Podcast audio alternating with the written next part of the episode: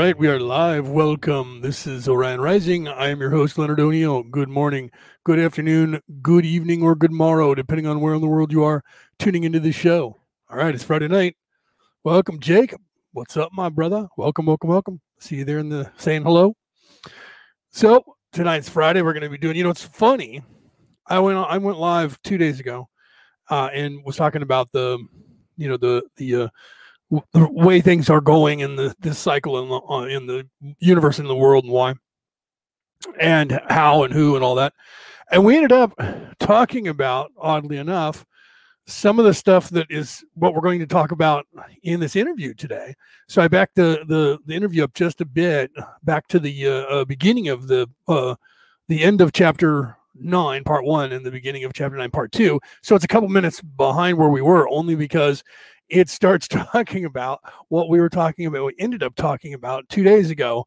And this is, I wanted to point out how this weird um, synchronicity that the universe has, the conversation that we had led us to what Airl starts talking about here. So I backed up so that you would get the context of the of the uh, uh, stuff. So if you were here two days ago when I went live, you're going to see that Airl is now going to pick up the conversation and continue it where we actually left off, and that was not planned if you recall, it was one of the people in the crowd who start, uh, was started asking questions, and I started uh, running down the rabbit holes that that he was uh, uh, uh he was talking about, and um, we we went from there, and it ended up going to what we're going to talk about uh, here right today. At the end, I didn't realize that until I was prepping the the video, and I went, "Oh wow, that's heck of funny right there." That Denise, welcome that uh, we ended up uh, going you know full circle in, some weird way to where that was like if you listen to that which i just put it up for the you on the uh, mp3 uh, uh, listeners that just went live an hour ago. And um and, and uh, then i'll put this one of course um, after the show. I just didn't have time two days ago to do it when, when i was live. So it was on wednesday and i'll be on next wednesday as well. And wednesday will be the the day i'll do like interviews and stuff. It'll all be about uh, spirituality for the most part.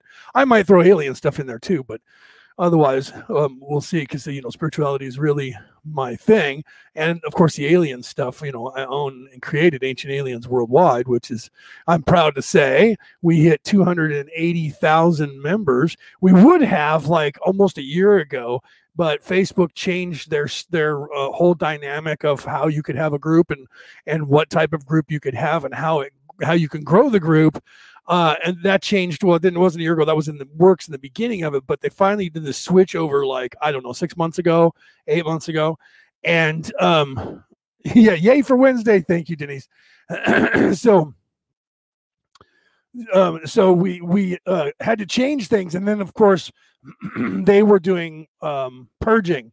So they purged like I don't know a lot uh, out of out of our group at the time. We had 189,000 or 100 and 279,000 because we're about to have 280. And then all of a sudden we had like 200,000. So they purged, uh, not quite that much, but they purged a lot. There was like 50,000 or something. I would have to ask the, uh, the actual numbers. I don't want to sound like the orange guy overinflating numbers. Um, but, uh, but they didn't. It took us a while to gain that back because they and, and even then they weren't counting people for a long time. And and uh, mandy uh, wilson who's the, the curator uh, running ancient aliens worldwide she had to oh she pulled her hair out just about every day fighting with facebook until they finally went oh yeah there is some issue here. And then all of a sudden pow we had 280000 members like lickety split but she had to work at it for a long time arguing and fighting with them that there's something wrong because they're not you're not counting anybody and there's people missing that shouldn't be and we're not doing it and what the hell's going on and and they kept going i don't know i don't know because we're one of those groups that they're not they're not exactly sure they agree with our uh um what we believe in so because of that we get you know we get those people like doing bad things to us all the time and shadow banning us and all that kind of stuff. So eventually, they uh, it kind of worked itself out, and we after well, it didn't work itself out. Mandy had to fight and kick and claw and scratch and and uh, file grievance after grievance with Facebook and get on the horn and actually get someone to talk to her and all. You know, it's craziness. Um, so she's a champion, and uh, shout outs to her. Kudos to her for fixing that and on Sunday we hit 280,000 members. Uh, and I posted a video that was uh, created for that, and it's on there. But who knows how far down it is now because I didn't pin it, right? Because we have other things that are more important to have pinned for you to look at, right? So I just wanted to give a shout out to Ancient Aliens Worldwide, which I created in September. I don't know the exact date of September of uh, 2012 when I created that. So that would have been like what season two of Ancient Aliens, the TV series. And I was the first group on Facebook. I actually asked permission to to uh, to be able to use the name, and did, and it ended up changing it from just Ancient Aliens to Ancient Aliens Worldwide because everybody started groups called Ancient Aliens. There was like seven of them. So um, I changed the name to Ancient Aliens Worldwide and kept it that since no one else has done that. So um, we get to keep that that name. Uh, but we were the first ones on Facebook. There was no other Ancient Aliens group on Facebook. I was it when I created it, and then everybody else started spawning. And I'm now actually the owner of two other ones that that the people didn't work out as well as they wanted, or they weren't able to do all the work, and so they just gave me the group and left. And I'm an admin in just about every group that's called Ancient Aliens, right? or at least I was people get mad at me and they delete me from their their stuff and ex ex people that used to work with me and stuff like that. They're also admins for all the other groups, and if they see me in there, they go delete him, delete him, delete him because they're pissed off at me and they hate me because I didn't let them take my uh my uh, group from me, which was what their plan was, and I wasn't being paranoid, right?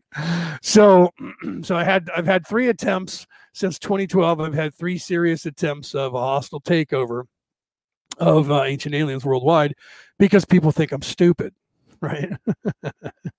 so I think that's hilarious. Um, so you know, the last one happened now two years ago now, uh, and they're still obsessed with me, which is wow, right? Wow, I think that's hilarious that people become obsessed with someone for uh, like that. And I hate that man. And I hate, it's just like the news with the orange guy, right? They they can't they have to everything has to be his fault. He's going to be dead hundreds of years, and they're going to go, "That was Trump. He's the one that caused all this." I agree, Denise. Shame on those people for being obsessive like that, but they do. I have some of these people. The worst enemies that I have online are people who said they were my friends and they were actually uh, uh, working with me to uh, to work on Ancient Aliens Worldwide, and they're they're now then they now hate me more than any stranger has ever with any death threat or anything.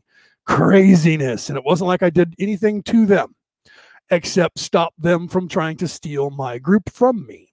and for that they hate me and they tell everybody oh, i was the one who made that but yet they can't build a group themselves that's successful that grows like they claimed they were responsible for my group. I'll show you i'll create a group and it'll grow grow grow grow grow and it hits a certain number and they can't go past that. And i watch them. I watch them. Some of those people have less people in their groups now than they did when they were working with me because they were using my group and the association of my group to gather people. And so they have a big head and they think that they know uh, everything. They can't grow over 20,000 people or or 50,000 people. Una, welcome. Welcome. Thank you. Thank you for that. Uh, Una says, if I'm saying that right. Hey, Leo, how are you doing? I really enjoyed your Wednesday show. It was really interesting. Yeah, because we kind of went all over, right? I mean, we were talking spirituality, we went all over the place. Um, that was kind of spawned by, uh, in fact, it was in fact spawned by um, me reading the Sumerian texts. Uh, I've been studying that like deep dive now because I did the uh, and I'm going to go back. I did the the uh, Gnostic Gospels um, for for a week last week, and then I started on the um, the uh, uh, Sumerian texts, and uh, I've been deep diving that one, and I realized, and this is where I started talking about the cyclical um, um, way that the universe works, eh, because I'm also going down the road of fractals right? And I'll do this really quickly. You know, I always waste 10 to 15 minutes beforehand. I'm just trying to let you guys have time to to share this out because I don't share it out. I used to like spam the world, but because of the way the algorithm is, that if I do more than four uh, in one place, they they put me in jail now uh, because they you know they're I, I'm always doing that. So I don't spam the the universe with sharing this out. So I, I count on you guys to to share it out. And I was talking to Aaron Fowler uh, who I will be working with uh, uh, coming up on a webinar that he's doing a commercial here. I don't have that. And I said I was going to put it in the description on Wednesday and I forgot. So I will go back and do that. And I'll put it in the description here. I will go, I promise. and put that in there. It's a, but it is a paid event. It's a, I think this one's eleven dollars and and eleven eleven dollars American, but uh, don't quote me because I'm also speaking with uh, Steven and Evan Strong on theirs in November, at a at a webinar, and that one's also a paid event. And I, so one of them was eleven dollars, and one of them is twenty two dollars. I'm not sure which one is which. I think Aaron's is eleven dollars and eleven. He put 11, 11, right? One, one, one, one, 11 and eleven. And I think he did that because it's our first time, and you the synchronicity and the and the whole uh, thing behind that. Uh, so I think the, the, the one coming up on the twenty fourth of this month is uh, of, of October is 11 11 and then 22 22 for the guys over in Australia, and that's Australian money, so that's still uh, Australian dollars are cheaper than uh, American dollars, so it turns out to be something like four or five dollars off of that. So that's going to be uh, really interesting. So and really cool, right? So the so that whole thing had me because I was talking to him. We were talking about. Uh, let me get back to that. I was talking to Aaron, and we we did the plug there for the commercial, and we were talking about how uh, we used to get, you know, I'd be live and I'd have, uh, you know, look up at the screen and it would say I have 150 people live and I'd have 1500 people by the time I did a show that was two hours long, it would have 1500 views. Now I get like 65 to, to maybe if I'm lucky, 100 views live. Right. And I get like uh, right now there's seven people in the audience per second per second. And it used to be way higher. But since I've been shadow banned and the way things are running now at, uh, uh, at uh, Fascist Book, the, all of us that are talking like this spiritually is, is against the ideology of the of the corporate uh, progressive left because they they don't want any God anywhere. They want God taken and gone away with because most of them are either Satanists, Luciferians, or they're or they're uh, uh, atheists, which is basically the same thing. So, and the reason I say that is is directly related to the Gnostic Gospels. In that, in three out of the nine that I read, and there might be, might have been another uh, couple in there that snuck in I didn't catch. It literally says to despise the Lamb will not allow you to even find the door, meaning that you are in a prison, but it's not a prison buff made by other people because we're a penal colony. Covered that in the last two weeks of this show um, right? Because Airl was talking about that as well. And a lot of the academics in this field now are starting to get brainwashed and believe that we were a slave labor race. And that's too bad because once we get enough people on this planet thinking that, there's a race of people waiting at the front door for us to say, wow, we're slaves and someone made us. And when enough people say that, they're going to knock at the door. Hi, I'm the I'm the your creator God. Let me in.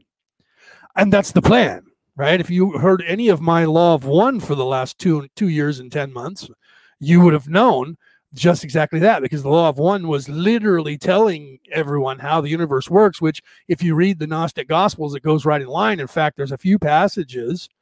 Um, yeah, let's go, Brandon. Love you, Jacob, for putting that up there, buddy. Hashtag let's go, Brandon. Oh my God, I about died when when they showed that. I'm gonna I'm gonna tell everybody what what he's talking about. If you guys don't know what Jacob's talking about, um, everybody spontaneously around the United States because of buyer's remorse. Uh, everybody voted for Joe Biden. And some people that have a half of a critical mind are starting to realize that the prices of everything have doubled. Gasoline has went from 10 months ago, 11 months ago when when the other guy was president uh, it was two dollars and thirty cents a gallon. In some places, less than two dollars a gallon for gasoline in the United States. Why? We were making our own. We were taking our own oil out of the ground, either by fracking or by the old-fashioned method, and we were completely self-sufficient. And the price of all the stuff that we had, our goods were cheap because we were making our own fuel. So we were selling fuel to the rest of the world. And when uh, Sleepy Joe got into office, the first thing he did was shut all that down and put us back to, to begging for gasoline and oil from OPEC. So now the gas prices are almost $5 a gallon across the country. Not only that, the prices of everything else is going up, the cost of all the goods in the store, and there's a shortage of drivers to get the stuff to the to the uh, places off the offloading the docks because corporations are firing people because they don't have the shot and then they're crying because they don't have enough truck drivers. We just laid off 50,000 workers and now you're crying because you don't have enough workers. Well, that's because you're listening to the mandate, right? So all these things combined is creating a really big problem, which you guys are going to see in the next two months as we get closer to Christmas and we go into winter when your gas bill is going to be 50% higher or 500 times as much as it was before. And you can't get anything off the shelves in the store because it's all still sitting in containers trying to get here or the truck, there's no truckers to drive the food to your store or deliver it to your house. This is what they're claiming. So, so people around the world at college football games, especially, but elsewhere as well, I was watching the um, uh, baseball game, uh, the Giants and the Dodgers last night, and they broke out into that at one point as well. So it's, it's going over to to professional sports, not just college. However, in the college sport industry, most people that go to college sports throughout the United States are very, very competitive, and they're very smart people, uh, and and they because you know they they follow all of that.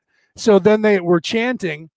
And what they were really chanting was "fuck Joe Biden," in many other places. And and where that hashtag Let's Go Brandon came into play was there was a race car driver who won a race, and this woman was uh, was uh, interviewing him, and the crowd started chanting. Well, his name happened to be Brandon right that was his first name and and she was listening to the crowd she says oh wow listen to the crowd they're chanting for you and it was clear that they were saying fuck joe biden but she was uh, then saying, look, they're saying, go, let's go, Brandon. Let's go, Brandon. And you could hear that they weren't saying, let's go, Brandon. They were saying, fuck Joe Biden. And he even knew it. And, but then because of that, all the news agencies would play the videos from uh, of the different colleges where they were breaking out in the chant and then they played the racetrack where they broke out in the chant, and the woman saying that to Brandon, let's go, Brandon. And people started ha- holding up signs that said, let's go, Brandon, or hashtag let's go, Brandon. And at the Giants game, there were several people holding up a, a black and orange lettering sign that said, let's go, Brandon.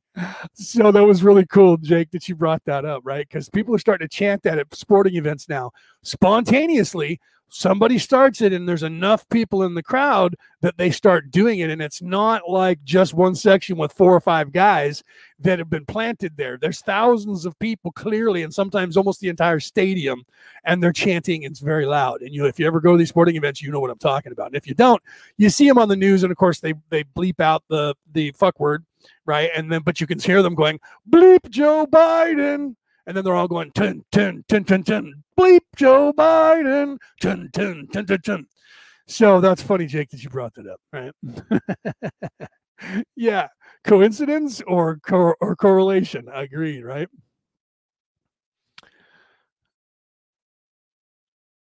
So, so, so would that be would that group be waiting in? Uh, what, what is this? So that let me put it up on the screen.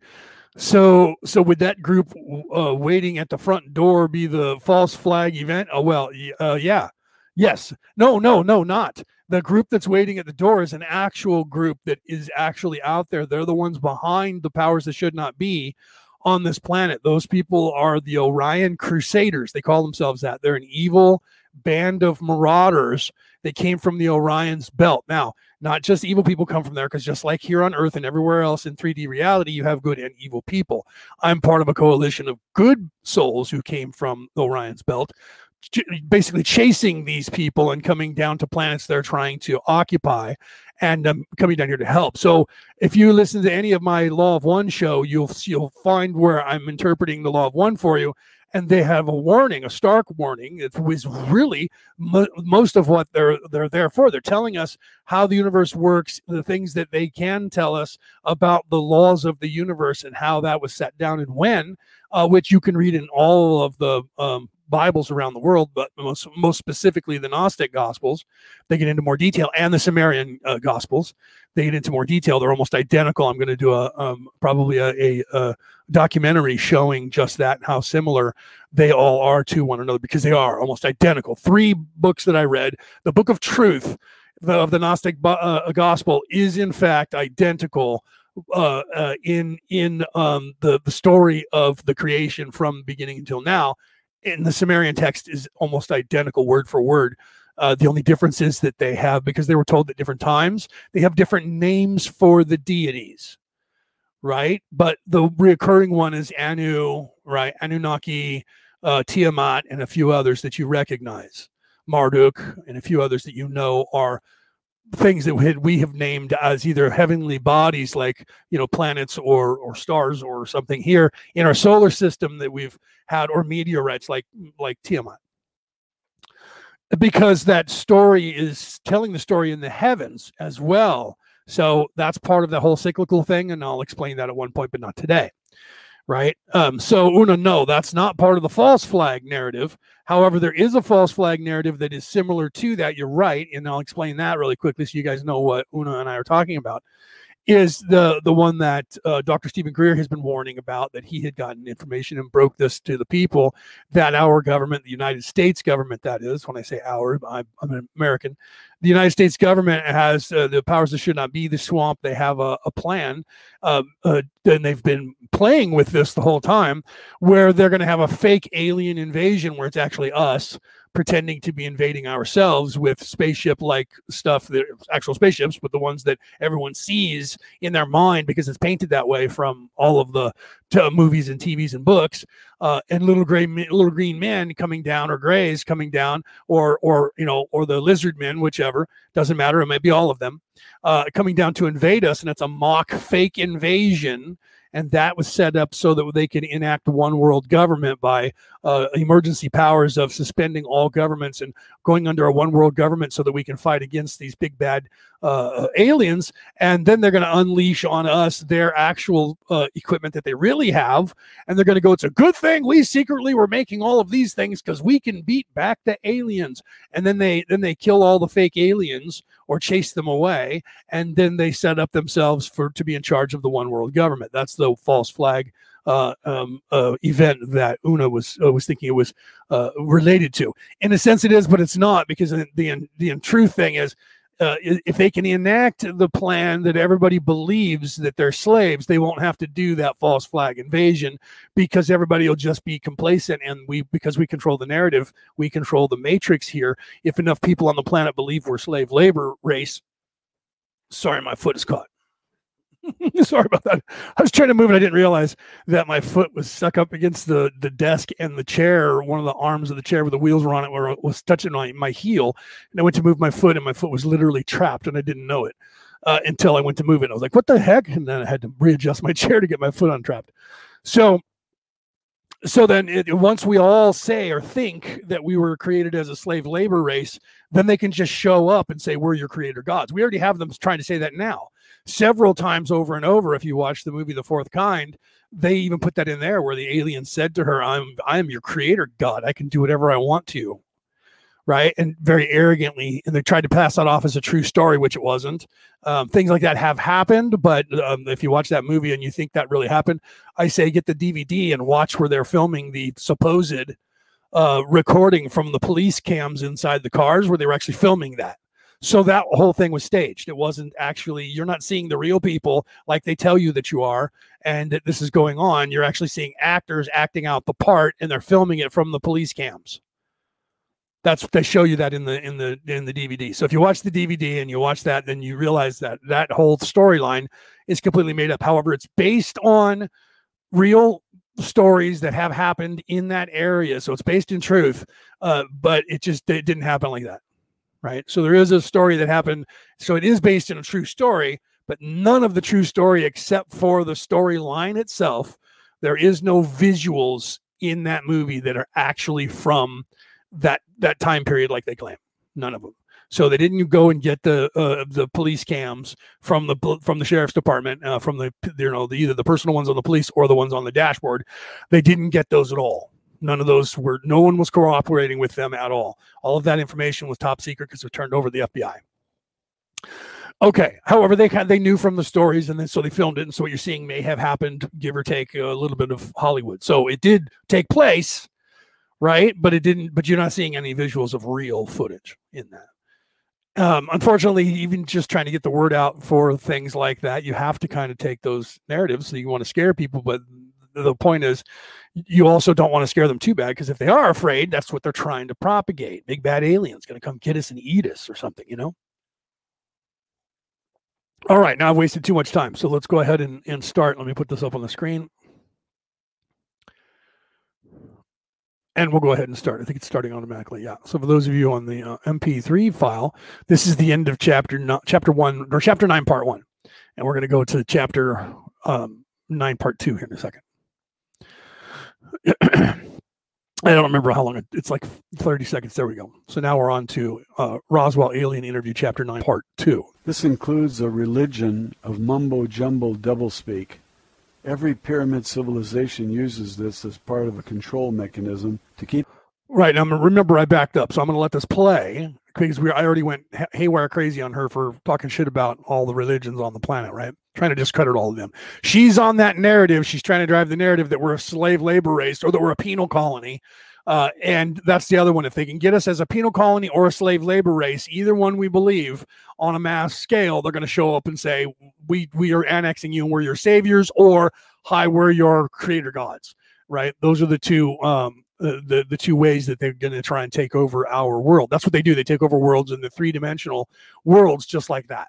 Uh, and they're focusing on us, and they're they're trying. So her people, who she claims are not doing that, are the ones that are doing that. By the way, I haven't made that clear. Airl's people in the group that she's with is the group from Orion that is on, that came to here and they've now turned and they're heading towards the center of the of the um, known universe and they're conquering everything along in its path. So she would, so she's actually part of the evil group, and I've proven that over and over with how how much disdain she has for anything or anyone that's above her station.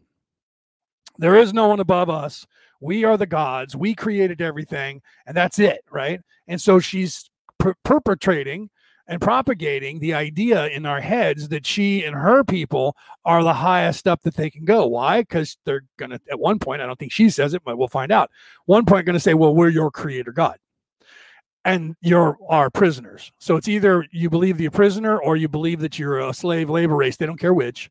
Each one of them gets you to open the door and let the vampire in by believing that. And they they uh, went they, all the information that they told Moses was faked and they that was not God actually talking to Moses. It was them.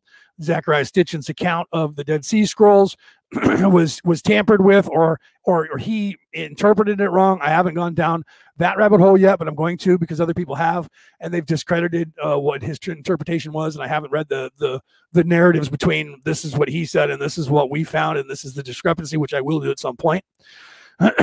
so because I believe that he was wrong from everything that I've gathered, and I haven't even read the stuff that he read or maybe I have. I don't know what he was supposedly translating, right?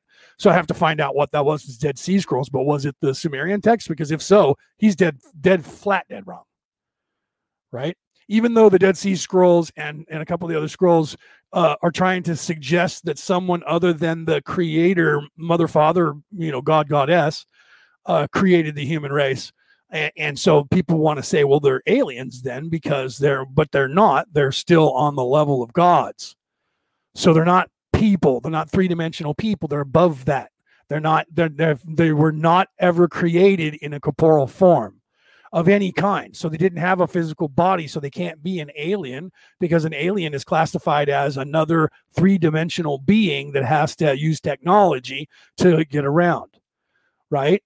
so Airl claims that she is all energy and she's inside this um, this doll body or uh, you know a, a echo suit to be able to move around in the three in the three third dimensional plane right so she really wouldn't be considered an alien either because she's energy if in fact she is energy by our technical terms because if you if you take all those uh, limitations away and say an alien is literally any entity that did not was not born on Earth, then well, then the moon is an alien. Do you see? All of the planets in our solar system are aliens because they're alive. They vibrate and have a vibration and they're alive. So you can't use that definition in such a broad stroke because that means everything is alien because it's not from here. Well, in fact, it is because it's alien to us because it didn't come from here. But that doesn't mean what they what you think that it means right? So yeah it's just like them saying that life originally was was signs of life like humanoid. Then they started saying no anything that is alive is life. So then they said if there's water there's life because water is alive and there's stuff in the water and there's amoebas and all that so it's alive. So finding water or plant life on any planet is alive right welcome welcome cheryl. I know you're late but that's okay because i've been killing time. Basically i'm going over the the definition of the laws of the universe and and that sort of stuff. Uh so because you're going to see that we're going to get right into that as soon as i shut up and let this thing play. So you haven't missed anything cheryl. I've literally backed up the two minute or three minutes that we we actually went through last week, and I'm going to let that play and not harp on her for attacking our religions, which she's doing at this point, but wanted to go ahead and, and, and let the conversation progress to where it was. So if you saw things on Wednesday when I was talking, you're going to notice that this is where we're picking up right where we left off on Wednesday, and that was where I was bridging that gap just now. So uh, with that, let me continue with the tape here. And you guys, like I said, share this out, share this out, share this out, please.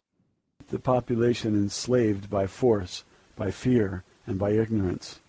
The indecipherable muddle of irrelevant information, geometric designs, mathematical calculation, astronomical alignments are part of the false spirituality based on solid objects rather than immortal spirits, in order to confuse and disorient the IS-BEs on earth. When the body of a person died, they were buried with their earthly possessions, including their former body wrapped in linen, to sustain their soul or ka after death. An IS-BE does not have a soul. An IS-BE is a soul. On the home planet of an IS-BE, their material possessions were not lost, stolen, or forgotten when the being died or left the body. An IS-BE could return and claim the possessions. However, if the IS-BE has amnesia, they will not remember that they had any possession. So governments, insurance companies, bankers, family members, and other vultures can pick their possessions clean without fear of retribution from the deceased. The only reason for these false meanings is to instill the idea that an IS-BE is not a spirit but a physical object. This is a lie. This is a trap for an IS-BE. Countless people have spent endless hours attempting to solve the jigsaw puzzle of Egypt and other old empire civilizations. They are puzzles made of pieces that do not fit. A question states its own answer. What is the mystery of Egypt and other pyramid cultures? Mystery. Circa 15,000 BCE, the old empire forces supervised the construction of hydraulic mining operations in the Andes Mountains in present-day Bolivia near Lake Titicaca, Lake of Ten Stones, at Tiwanaku, including construction of the massive stone complex of carved stone buildings known as Kalasasaya and its Gate of the Sun at the elevation of nearly 14,000 feet, 11,600 BCE. The polar axis of Earth shifted the polar axis of Earth shifted to a sea area. The last ice age came to an end abruptly as the polar ice caps melted and the level of the ocean rose to submerge large sections of the land masses of Earth. The last remaining vestiges of Atlantis and Lemuria were covered by water. Massive extinctions of animals occurred in the Americas, Australia, and the Arctic regions due to the shift of the poles. 10,450 BCE. Plans were made by the old empire IS-BE called Thoth for construction of a great pyramid of Giza. The four air shafts of the pyramid point precisely to key stars in the old empire as seen from Giza this year. The alignment of the pyramids of Giza on the ground matches perfectly the alignment of the constellation of Orion as seen in the sky from Giza relative to the Nile as the earthly representation of the Milky Way in the sky. 10,400 BCE.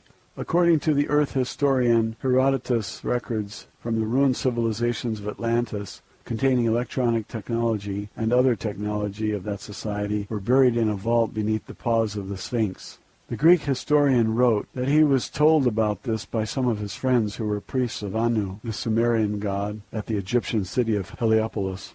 However, it is highly unlikely that any traces of an electronic civilization would be allowed to be left intact on Earth by the old Empire prison system administrators. 8212 BCE, the Veda or Vedic hymns are a set of religious hymns that were introduced to the societies of Earth. They came forward and spoke in spoken tradition, memorized from generation to generation. The hymn to the dawn child includes an idea called the cycle of the physical universe, the creation, growth, conservation, decay, and death, or destruction of energy and matter in a space. These cycles produce time. The same set of hymns describes the theory of evolution. Here is a tremendous body of knowledge, which contains a great deal of spiritual truth. Unfortunately, it has been incorrectly evaluated by humans and altered with lies and reversals of fact by priests, which are a booby trap to prevent anyone from using the wisdom to discover a way to escape from the prison planet.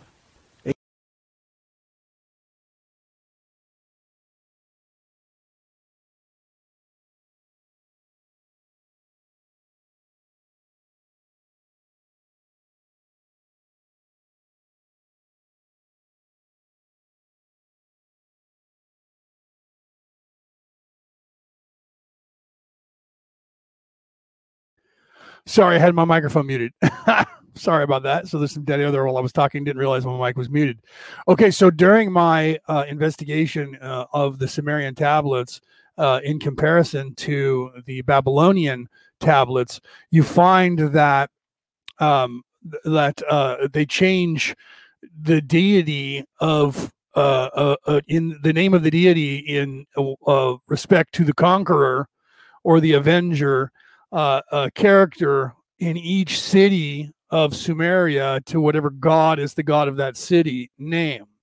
So there you're seeing corroboration of what she's claiming here, where you have these different priests rewriting it and changing it, and then corrupting it uh, so that you can't find the the keys right to the door to the way out. Now, this is part and this is why i wanted to play this part. Here's the the many truths with the little lie right here okay and what she just said.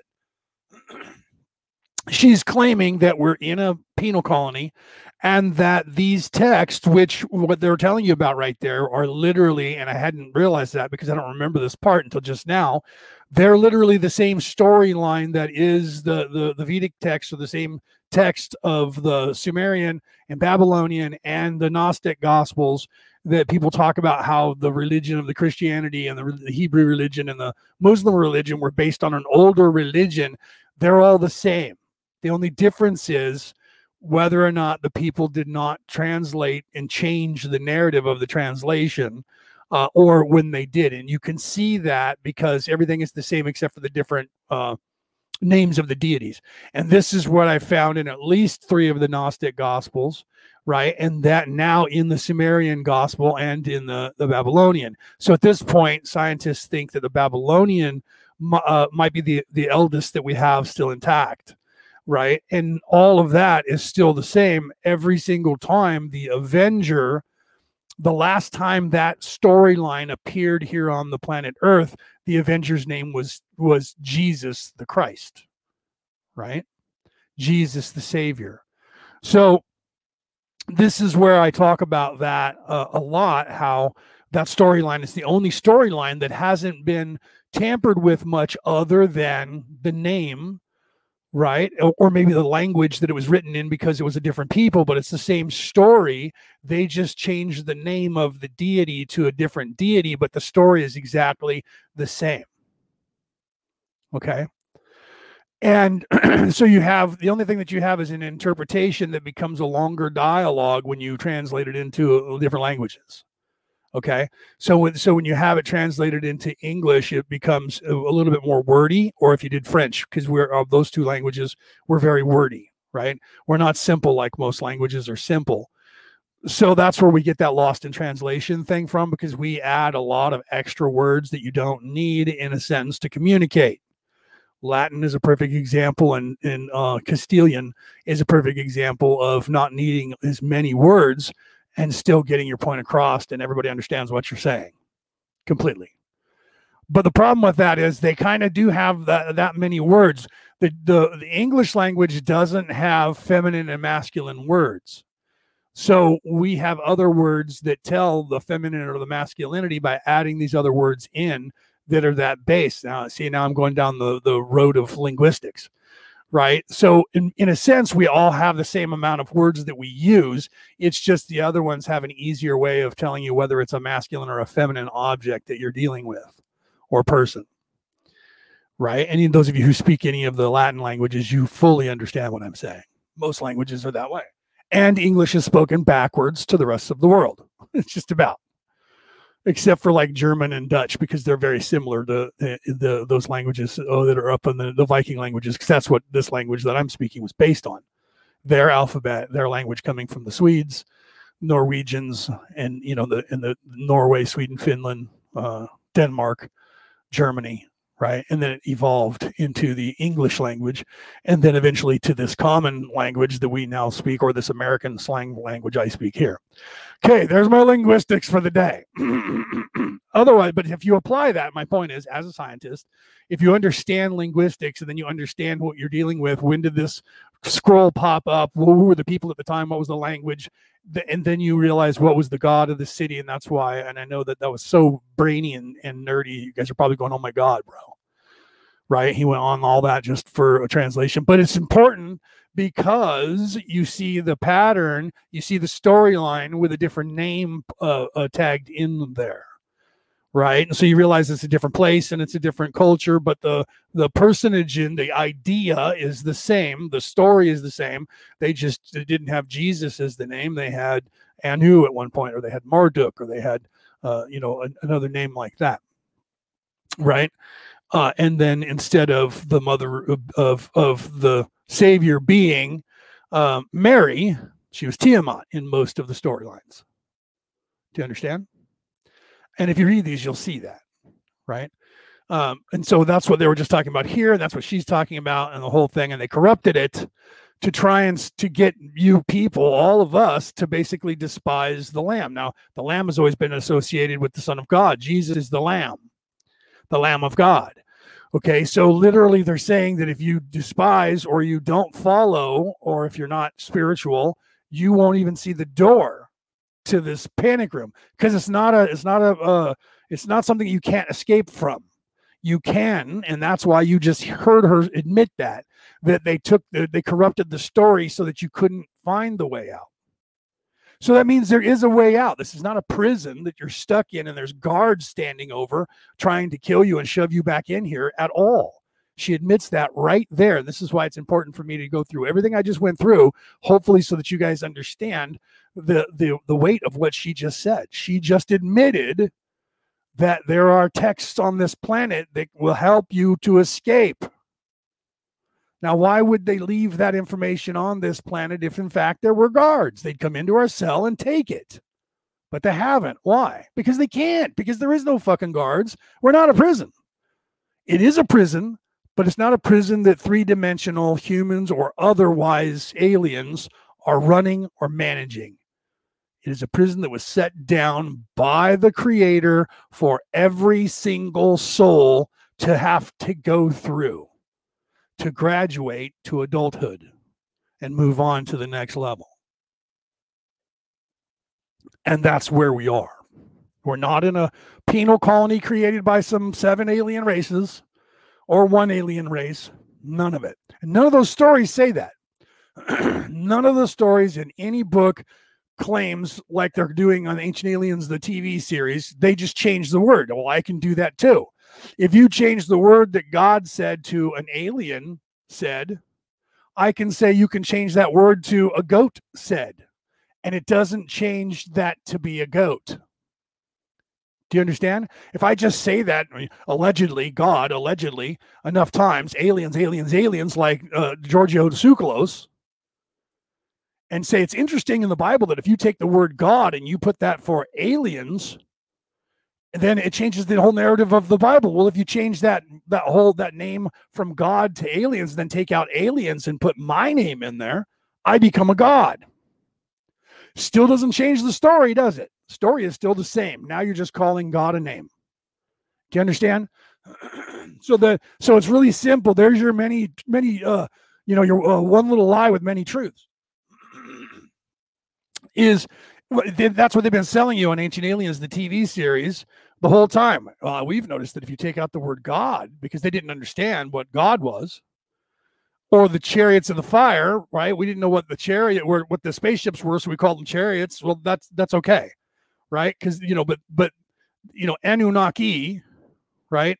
You know, they're saying that means those from the heavens came. That doesn't mean those aliens came. Do you understand?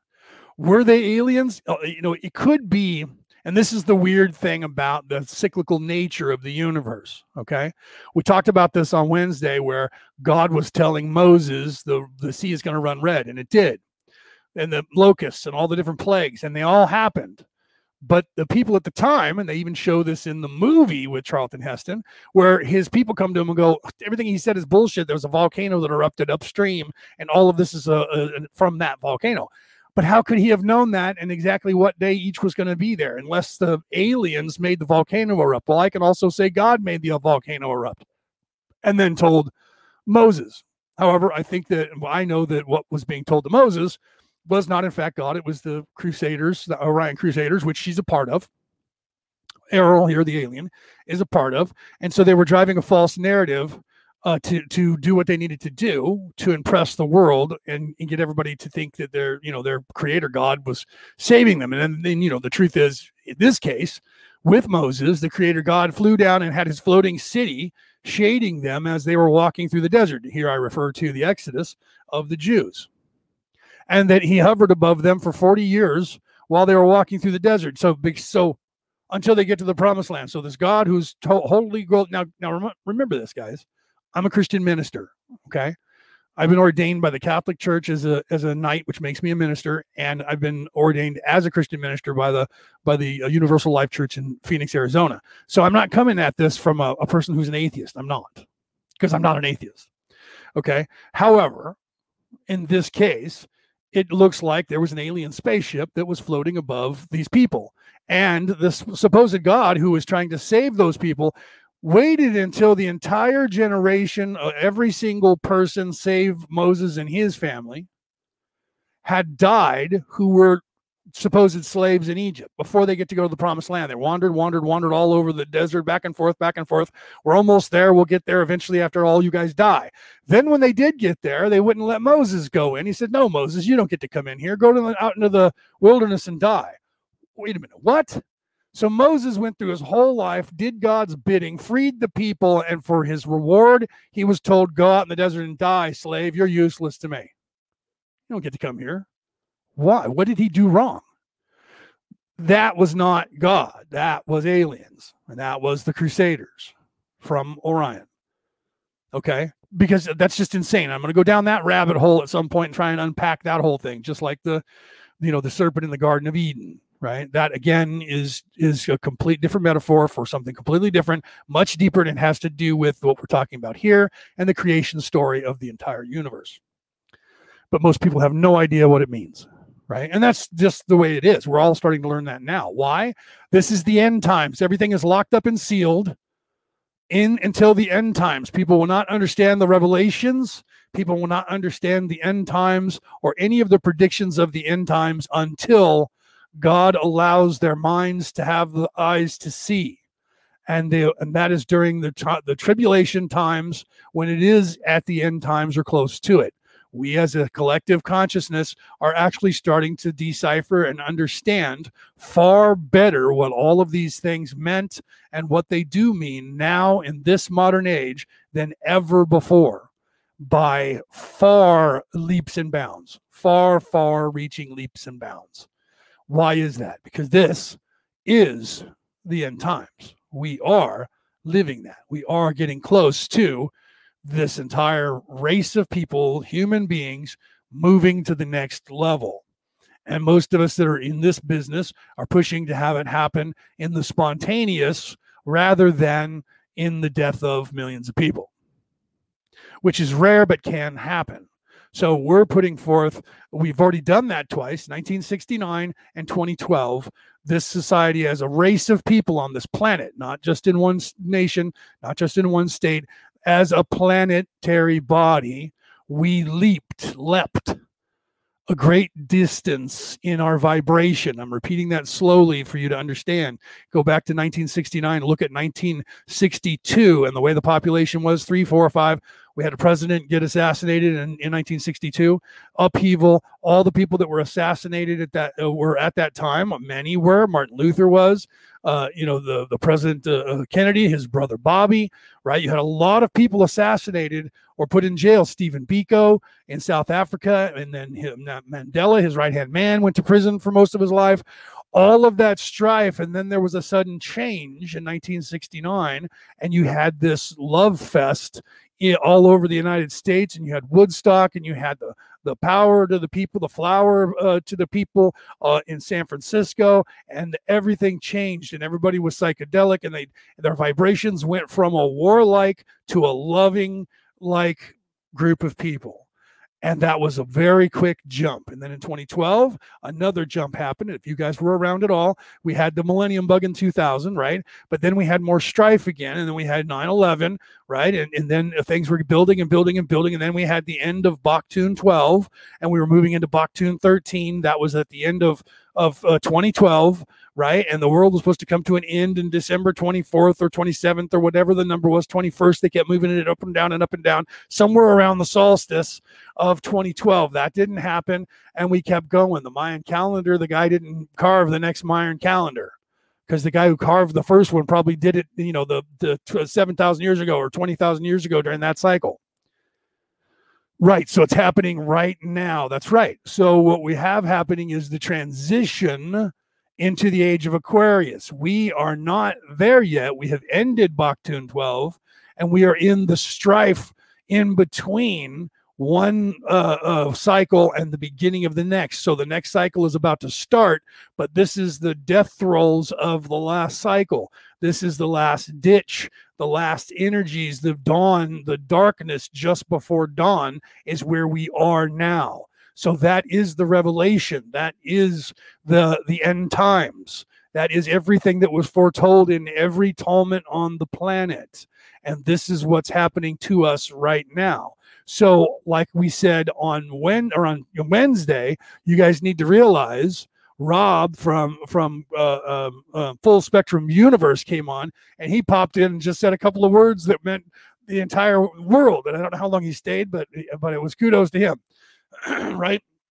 Because he said we've already won, right? We 2,000 years ago or more. Because if you go back in time now, the Sumerian texts were somewhere around 17,000 years ago or 12,000 BCE right? Or 13, 14,000 BCE. So if you're looking about 17, 18, say 20,000 years ago, when you go back to the Babylonian text, there might even be more from that. And I'm, a, I'm, I'm going to suggest that there are because this planet is more than 75,000 years overdue to graduate. So I would suggest that if you're counting the ones that I know, that's seven plus uh, the Gnostic Gospels plus the Sumerian text, and the so that's eight, nine, 10. We're up to 10 or 12 now. So if you're going to go back, we're going to have at least 12 of the same storyline. So above and past beyond the the Sumerians, uh, and and you know beyond that to uh, to the Babylonians, I'm sure that beyond that, you're going to have somebody else that's going to pop up somewhere. We're going to find that they have the same exact story with a different deity's name inserted, and it's going to be the same what we call Christ effect or Christ scenario that it was being foretold then, only with a different name as the Savior or uh, um, Avenger or Conqueror. Do you see? So that's what I've gathered from going down all those, and I'm going to do. A, I'll probably do a, a show, and or at the very least, do a documentary and and speak to that and put those together so people can actually see them side by side. Uh, I was doing that myself. Literally last night, I was sitting watching, uh, a, you know, an audio book on the Sumerian text, and I would let the text go on for about five minutes, and then I would stop and go to the Babylonian text and do the same thing and play it and see that it is identical word for word except the names of the character or the characters. That's it. And in most places, it is Tiamat the entire time until you get closer to now, and then the story was told with Jesus and, and Mary. But it's the same story. But you don't know that if you haven't read the Gnostic Gospels because they took out all the parts of the creation of the universe and centered on just Matthew, Mark, Luke, and John, just four books. And those four books don't tell anything about the creation itself, like Genesis. They left that only to Genesis. But Genesis, if you read Genesis alongside those, you'll see a modern version of the same ones with a different language because that one has been translated into modern English now. But it's going to be the same story unless you can't catch the correlation, which a lot of people don't. They don't realize the same correlation. But because I do this for a living. I, I, I'm able to catch that. Many other people that I know have done the same thing. So yes, Melissa, the dawn is cracking. It's about to. So we're literally in that in that no man's land between that one ended and the next one's about to begin. But before we can have it begin, you see, we have to make the choice of where we're going, and that's where we go to. And that's what it's coming to. And it's getting harder and harder for you people out there, some of you to think, because you don't realize what's happening to you. Those of us who do are trying to give you the tools. We're trying to show you the keys to the Porsche. It's there for you to see, but you have to admit some things to yourself first so that you can fix yourself and love yourself and once you do that and start becoming spiritual then you're then you're more apt to go, well, there might be something else out there. Because if you stay an atheist, you can graduate, but it's going to take you a lot longer. Right. So if you guys want to stay that way, you can, and it's okay. It doesn't mean you're going to get left behind and you're never going to graduate. It just means you're going to spend more than 10 lifetimes. Uh, if you do it every single lifetime, you're going to, you'll continue to recycle until you change that belief. And that's what it says in the actual text. I just read it to you. To despise the lamb will will ensure that you cannot this is not verbatim now. This is this is me paraphrasing because i'm not actually reading it i'm reading from memory. But this part to despise the lamb is verbatim. And then the idea of just doing that does not allow you to even see the door. Okay jesus said the way to heaven is through me jesus is the door so if you don't believe in Jesus, you won't see the door. So you won't even know where it is. So you can't graduate. You can't escape from this panic room into the next one. You can't do it. You can't leave this level and go to the next until you acknowledge the idea of good versus evil. So evil people can do that because they're evil, but they also believe, well, we have to have an opposite. So if we're going to say we're evil, we have to obviously say there's good. You can't say there's one without the other. That just doesn't work in this universe. You can't have a right without a left. You can't have an up without a down. You can't have a light without a dark. You can't have good without evil. Period. So once you acknowledge the fact there is good and there is evil, then you may see the door. Do you understand? So to deny the existence of a God is to deny the existence of good and evil because you can't have them on any level if you don't believe in them. That's like saying, I'm going to go drive my car, but I don't believe in cars.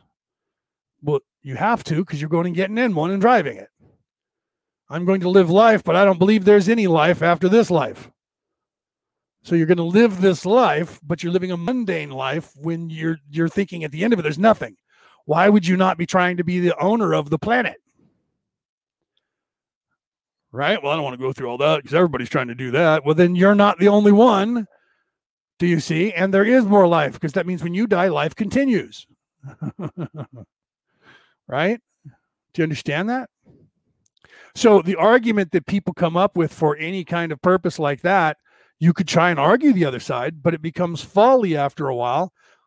Exactly my point when you take the name of God out of the Bible and say alien instead. And I just showed you I could put dog in there. But then again, dog spelled backwards is God. Yes, I did that on purpose. you could put bird in there. It doesn't matter what you put in there. It sounds just obs- as obscure. Right? Every time someone ever says God, God bless you. You say aliens bless you. Moby Dick bless you. Peaches, peanut butter. It becomes asinine. Right? But if you if you give it an, uh, another name that it could be something mysterious like um alien, somebody else who created us, not a god. Well, that's because they want it to be that. They want it so bad. They're telling you just take the name God out every time because they didn't understand what it was and they called it a god, but it was in fact an alien. How do you know that? I know that there's proof that there was people that did come here and did pretend to be aliens or or gods. We humans do it. It doesn't mean that they're gods. It doesn't mean they created us. And I've given you the, the perfect example out in the Pacific Ocean during World War II. So this was in the 1940s, early to mid 1940s. The American troops were island hopping, fighting against the Japanese. Two things took place then that no one expected. One, the Aborigines on some of the planets thought the Americans were gods because they came out of the sky. Huh. Sounds familiar, right? Kind of paints the picture for the ancient alien ideology. But the humans didn't say they were gods and tell them, yes, we are your creator gods and blah, blah, blah. Although at other time periods earlier on, when they were more asleep and they showed up on boats and they thought they were gods, they said, Yes, we are. Give us your women. And then they had sex with all the women, gave birth to children, married some of them. Woohoo, having fun. Because you have to remember that so that soldiers back then in the navies were between the ages of 14 and 20, 25, maybe if they were older. Some of them made it to their 30s, but most of the time they stopped uh, working in the Navy and went about their lives. So, yeah, you're going to have young boys wanting to have sex with young girls. Hell yes. Every man at that age wants to have sex with as many women as he can. So, am I a god? Of course I'm a god. Suck my penis. Right? Sorry for those words, but grotesque language there. But I mean, come on. So that doesn't mean that the the aliens were God. It doesn't mean that God is an alien. It just means that you're taking words and in the Bible and changing them again because if everyone believes that the word God should be alien, then you're now despising the lamb and saying, no, Jesus was just a man or he was a hippie. By doing so, you are despising the lamb. Therefore, you're not going to see the door. Do you understand? So she's admitting here that this place is not uh, it, that it is easily easily escapable. There's no one in charge because if they were, they would have come down here and they would have eradicated all the books that I was just talking about and all the scrolls. Did they try to uh, with the people who were here? Yes. They tried to eradicate all of those books, but the books were buried by someone who was in service to others for posterity. They set them in places and hoping, maybe knowing, maybe wishing, maybe man- making it happen with their incantations, whatever, that somewhere in the future, when the time was right, people would find these and then interpret them. Do you see? Even though the same people were trying to dis- destroy all that knowledge and change the narrative so that everyone would be stuck here and not find their way out is still found out because that's the way the universe works. Right? That's the way the universe works. It's 50 50. So if I'm trying to take control of the universe, then there's a 50% chance that I'm going to fail. It's never higher than that, it's never lower than that. So this is the death rolls of the people that should not be in charge that have tried to take control and have had control of the matrix for a long period of time and now they're losing because the that's what the will of God is. I will unleash Satan unto the earth for a time. Satan is locked up in the earth, and that is the prison where that is hell. Okay. And what is hell? Hell is the lack of God's light. So most of the people on this planet before the Christ procedure or the Christ uh, a phenomenon happened. And I'm referring here to all the texts that we have found in the Dead Sea Scrolls, the whole nines. So you're going back to Babylonian, Mesopotamia, the whole nines. They're all telling the same story with a different deity's name in that place. Some of them were corrupted here, just like the pyramid was taken over and corrupted, or the pyramids by the churches at the time, and only those who were the the um, uh, priests could go into them and they only the priests could talk to god. They do that in every religion trying to corrupt it and get you to not believe in a god while you thought you were believing in a god and that then you would not you would be stuck. So we are stuck in a prison but it's a prison of our own design not a prison of someone else's and us being tossed in it. Okay this is not a prison that an alien race made unless you call anything that was not from Earth alien, which means God is an alien. The creator is an alien. If there's angels, they're aliens too. If there's a devil, he's an alien as well, because none of them were born here. Do you understand? So it's folly, it's a joke, and it's a and it's a Jedi mind trick. What's in a name? Doesn't matter what you call the deity in the universe that is the energy that is the creation. Doesn't matter what that name is. It doesn't change what that energy or storyline is, or caricature, or character. Do you understand? Yeah, love Julie.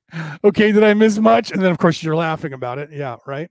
So I've been talking for the time you've been gone. Yes, is the answer always? The answer is yes. right?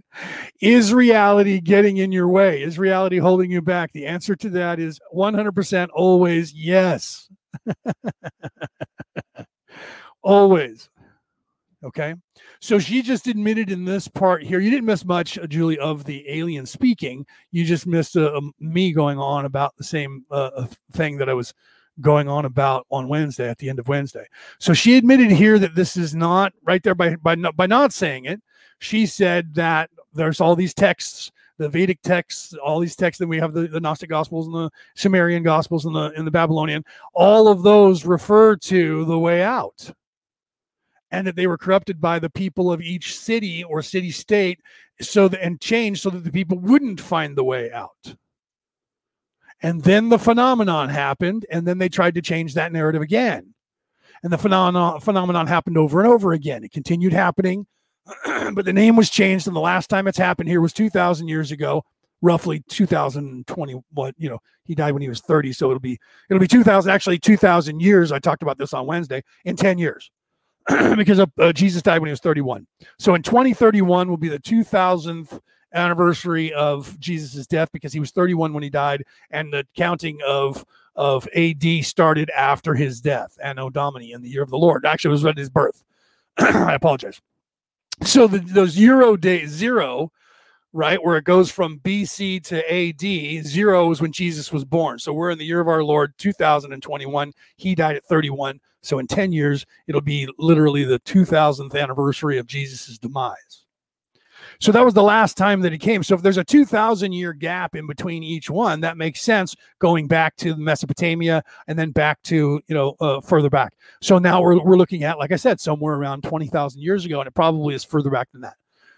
what we thought was 2,000 years ago was in fact 12,000 years ago. So in my lifetime, from the time when I was a kid, we thought that in the churches, everybody thought we were only like 3,000 years old, that nobody was older than that, and that the stories and all the Bibles were only 3,000 years. Now we're saying minimum 12,000, and most scientists are now saying 25,000, and some are saying longer ago.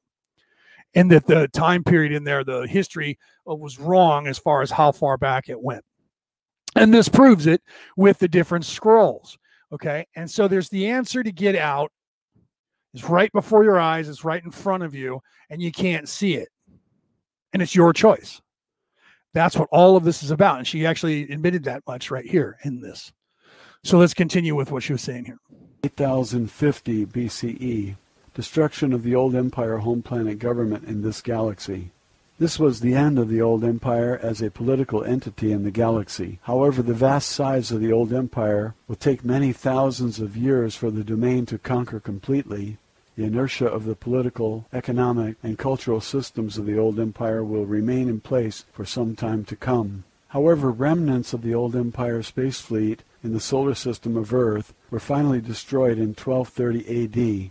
In addition to operatives of the old empire who run the Earth prison operation, there were other beings from the old empire who came to Earth. Since Earth was no longer under the control of the old empire, after their defeat by the domain forces, there was no police force to control military renegades, space pirates, miners, merchants, and entrepreneurs who came to Earth to exploit the resources of the planet for personal gain and many other nefarious reasons.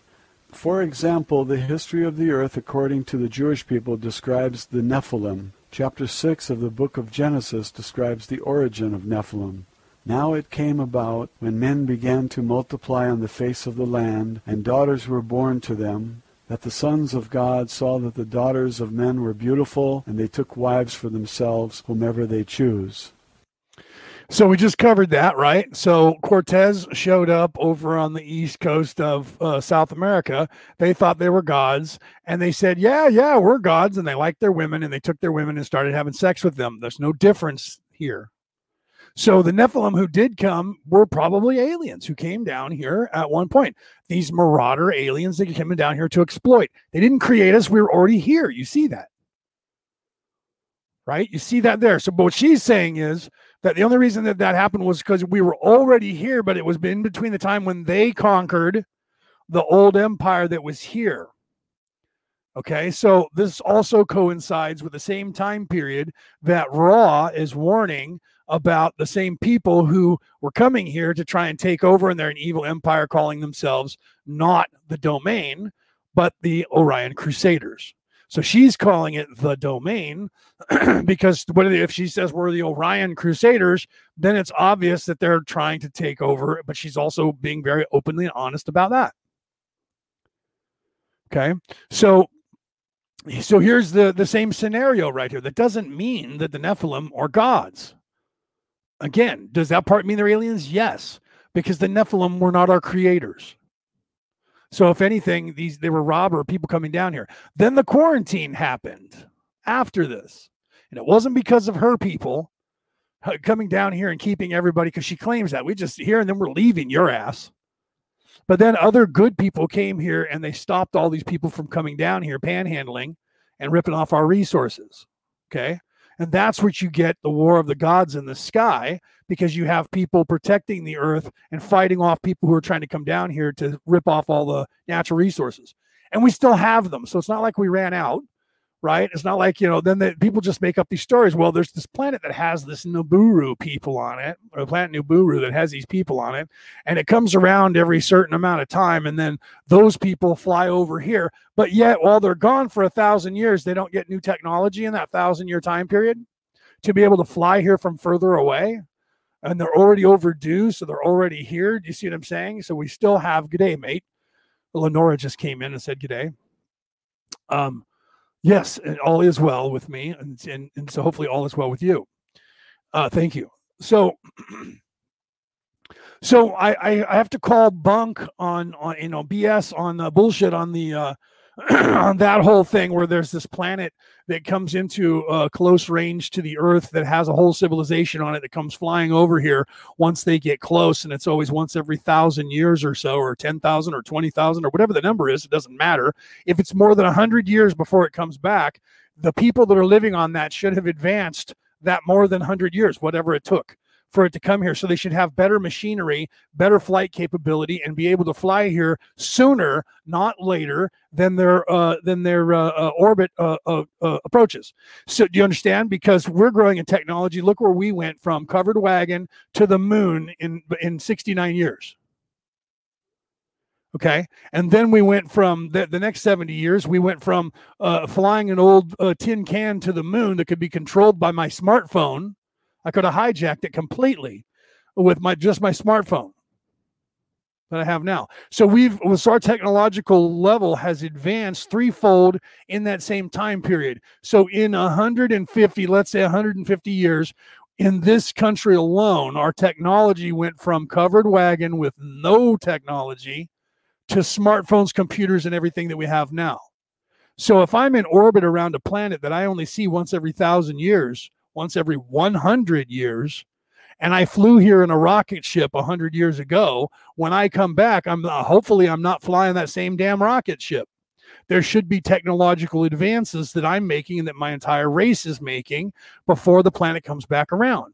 So when the planet gets into orbit and comes back around, instead of being having to only get here when the planet's in the same spot it was in last time, I should be able to fly further because I should have better technology and I should be able to get here from further away, which means I should arrive here prior to the the cyclical nature of that planet uh, in its orbit and be able to be here. So they should have already been here long ago.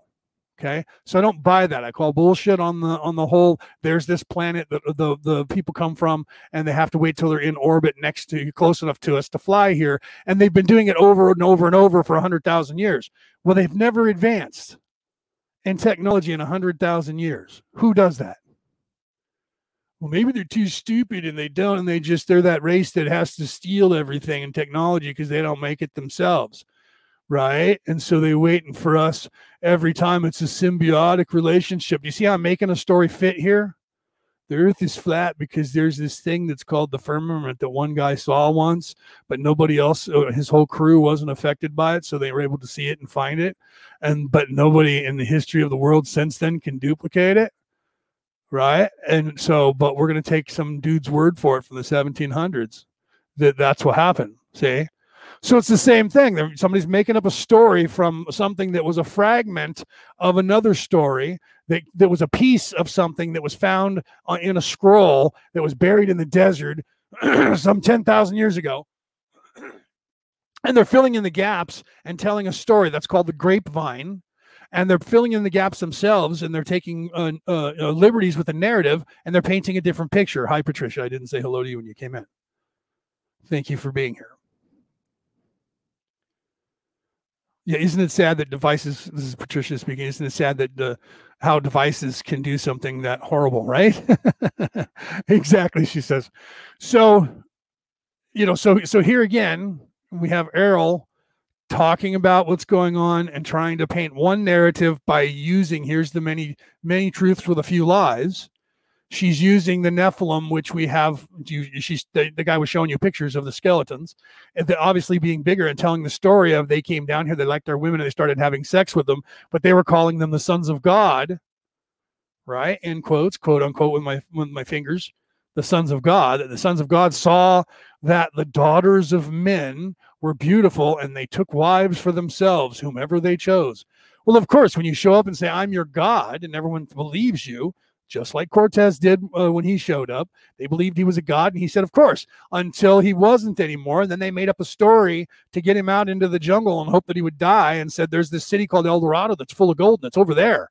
You should go east quickly and they went out there and, and lost 90% of the of the uh, fleet of people that he had and they ended up having to limp their way back uh, to uh, the motherland of spain so the so the, the natives did what they needed to do to get rid of those yahoos but it almost cost them their entire civilization because of it and it may have.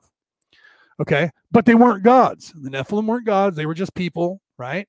Uh, that came down. Is that the is that the anunnaki? Those from the heavens came right? Maybe, but you know, that's that's again, Giorgio Tsoukalos taking this, so he's telling you a story that's similar that may fit as an alien, because I think there are some stories from the Bible are aliens that came down here. I believe that. I made that that connection, telling you what I've learned from reading the different gospels that Moses and the Ten Commandments was a lie. It wasn't God speaking to him. It was, in fact, Airl's people speaking to Moses, pretending they were God, and saying what he needed to hear that were in the scriptures that were already here that were hidden for people to find and some taken out and so when we read what they claim after we know the the different uh, uh, gospels that have been taken out and tried to be hidden from us forever tells paints the story a little bit differently and a little bit more closely to the ideology of the law of one do you understand? Which is the warning of people like Airl coming down here to try and take over. She's claiming that's not what we're trying to do at all. We're in fact just here because we're we're turning left and heading towards the center of the universe with our invasion. We'll come back for you guys later. Oh, but by the way, we own you, and you're in a prison. and all of your religions are bullshit. You have no hope of living anything, and you're pathetic because you're all psychotic. And if you're not psychotic, you're the dregs of the world that no one wants. That's basically what she has said over and over in this interview. All right, let's continue with what she's talking about here and trying to convince us that the Nephilim were, in fact, uh, our creators or something similar to it. Let's see what she has to say. The Nephilim were on earth in those days and also afterward, when the sons of God came into the daughters of men, and they bore children to them. Those were the mighty men who were of old, men of renown.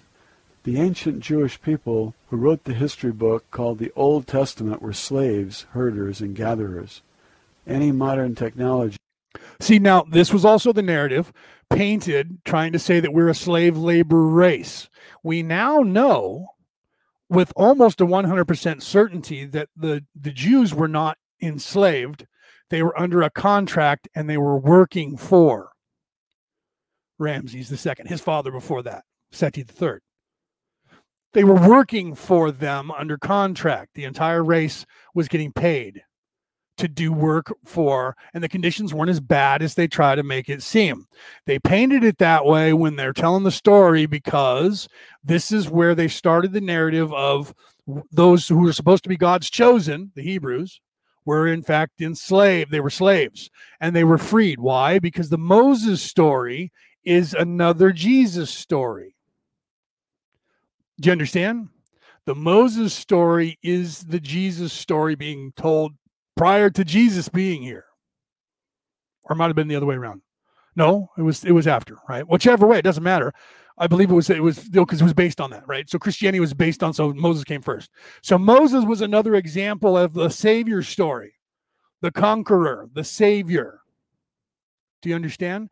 So you take the storyline of the creation of the universe, and then you read that and you change the name to, and then they destroyed the either the God, uh, uh the presumed God of creation, or the ideal ideology of the God of creation.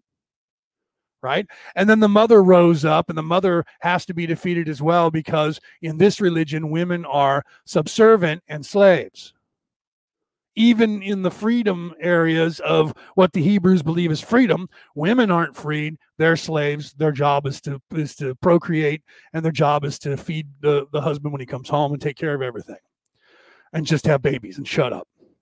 Right? That obviously these days is not the case because other cultures on this planet, even at the same time, didn't treat their women this way. I speak here now of the people of the North. All of the people of, of Europe Western, Southern Western, and Northern Europe traditionally treated women as equals. And you don't get to see that because they never really draw that narrative except for people being realistic now, like when they did the Vikings, the TV show. Everything you saw there happened in real life. There were just some minor things that they changed to make, like Rollo was not Ragnar's brother. Rollo did do everything he did, but it was after Ragnar was dead, and he, they were he was not he was his cousin, not his brother. So little teeny things had changed, right? But the rest of the narrative is correct. So everything you see in that series happened in real life, and almost identically the way you see it happening. Okay. So, in that, women were not treated as non equals.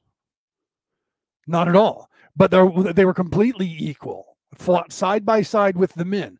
But there was certain things that the men could do better, like holding the shield wall, but the women were doing that too. Right. But there were so there were some things that the men did better because of their brute force and brute strength that they had the ability. But the truth is, in that TV series and the other ones that came out at the time, most of them didn't make it though.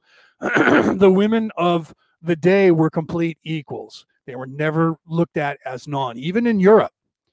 But the history tells it opposite. But if you really look at actual culture of the Europeans and the Northern Europeans and the Vikings and the Swedes and the Norwegians, women were not treated that way. It was, it was only in the modern era when Western Judeo Christian Christianity made its way uh, to the the uh, north, that they started treating women the way the religion had them being treated. And that was not what Jesus was teaching. I know you guys are thinking I'm preaching like the Bible, but this has to do with all of this, guys. It really does. So the what Jesus was teaching was the opposite. The women are equal. And then when he was when he was out of the picture, when he was uh, dead and resurrected and ascended or whatever, uh, uh, then all of a sudden, Peter usurped the church, took control of it, and then he made women be subservient, right back to where they were in the Hebrew Bible, back to being shut up, sit down, do the work, you're my slave, your property. And it took from then until the 60s. So it took almost 2,000 years for women to get their voice back in that uh, religion right? But then you still had people who were of the old religions that were still teaching that way underground, Wiccan paganism, uh, Bohemianism, still teaching the old ways, even though they tried to eradicate that, right? They did that over in the south of France when the people started the religion over there, which was exactly what Jesus was teaching because Mary ended up there.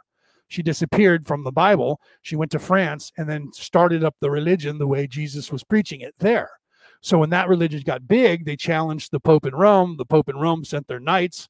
Uh, and they weren't in Rome then; it was in France still. They hadn't moved back to Rome yet. And the King of France, and they t- killed them all off. They went to the south of France and murdered over two million people to eradicate that religion, which was the same that Jesus was preaching. You can look that up in Holy Blood, Holy Grail. The book talks about that. Dan Brown based his book on the fact that of that of that book and a few others. Mary Magdalene, the the the, the book of uh, of Mary Magdalene, which is a, a, Gnostic gospel, and a couple others, along with uh, the Templar Knights and Mary and her Knights, uh, which was based on her uh, um, her books and where she came, and then the history of the south of France, and the people told the story. To this day, they still venerate Mary uh, at a certain day when they claim she died. Right, and there's a lot more to that. I'm not going to get into that because I've already gone too far. I've done documentaries on it. I've done videos. You guys can go back in my archives and see me talk for three or four hours about that. Right.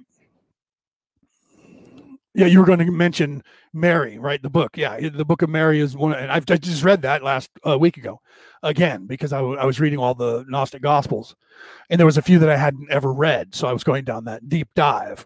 right. Okay. So Patricia was saying that. Patricia said I was going to mention the Mary's book. Okay, so Right. Uh, I was going to mention Mary's book earlier. Right. Yeah. Yeah. Um, so, and you guys should read it. Um, in fact, Dan Brown used it. There was an excerpt from the book in there, and he craft to craft to craftily, very smartly portrayed it because in the actual Gospels, it says and you know jesus uh, and mary were close and they they always were together in fact they were so much together that jesus used to and the word is missing out of that her on the face or her you know he used to uh, upon her face. And we assume the word was kiss her right? Because i don't think he was slapping her around right yeah dan brown is great he he he read all the books that i read and he decided to make the story of a what if like I did with Ancient Aliens. If you read my book, I did the same thing. I've read everything that the uh, the you know watched all the TV series and, and said, what if that were true? And there really were aliens, which is true, by the way. and and but at the time that I wrote it, it was a what if, and then afterwards, I was told by psychics that this is a scenario that's actually happening right now, uh, that you have been channeling. Um, so that book is a true story, but the names are not the real names of the real people that are actually doing it. But that scenario is playing out right now on this planet for real and um, so he did that with with uh, the Da Vinci Code and uh, Angels and Demons. It was great. Uh, you guys, it, you, you, and he had so many homages to, uh, you know, like Leigh Teabing is an anagram for the one of the writers of uh, Holy Blood, Holy Grail. So you guys should really, if you're a nerd like me, you caught that. But if you're not, there's many little, uh, um, you know, eggs there, goose eggs or whatever you want to call them, uh, that are hidden in that movie that tell you where the where he got the information that he got to make that book that he became a movie out of. And he's very proud to tell everybody the whole time, uh, this is what I did. And Holy Blood, Holy Grail was written uh, by two Englishmen, and, and uh, that was actually written from uh, another book that was published in the 1800s that they had read. And I had a copy of it, and I, can, can't remember the name of it for the life of me. But they talk about it. So if you look at their um, on History Channel, if you or you can go on YouTube and, and Google Holy Blood, Holy Grail, and you'll see the interview with the two guys. They tell you the name of the book that they based Holy Blood, Holy Grail on. And the reason they did that was because this guy talked about that, and literally, like they say, with Holy Blood, Holy Grail is a translation uh, between, uh, you know, uh, the words. If you say it as one whole word, it means bloodline, and if you say it as two words, it means um, something different, or the other way around. If you say it at all one word, it means DNA, blood. We drink the blood of Christ, and then if not, it means bloodline, lineage if you separate the word. And that they, they put that in there and in that i have that scene up. If you go to my uh, youtube channel and rewind far enough you'll see i have one that's called the greatest cover up in history. And it's scenes from that movie where they talk about the witch's hammer uh, and uh, and all of that. And they talk about and he repeats that gospel of mary. And he uh, gets interrupted by uh, by uh, what's his name's character right when that word is he's supposed to say what what he did whether he kissed her or what on her face. But we don't know what he actually said because that's actually torn out or was eaten away by time right?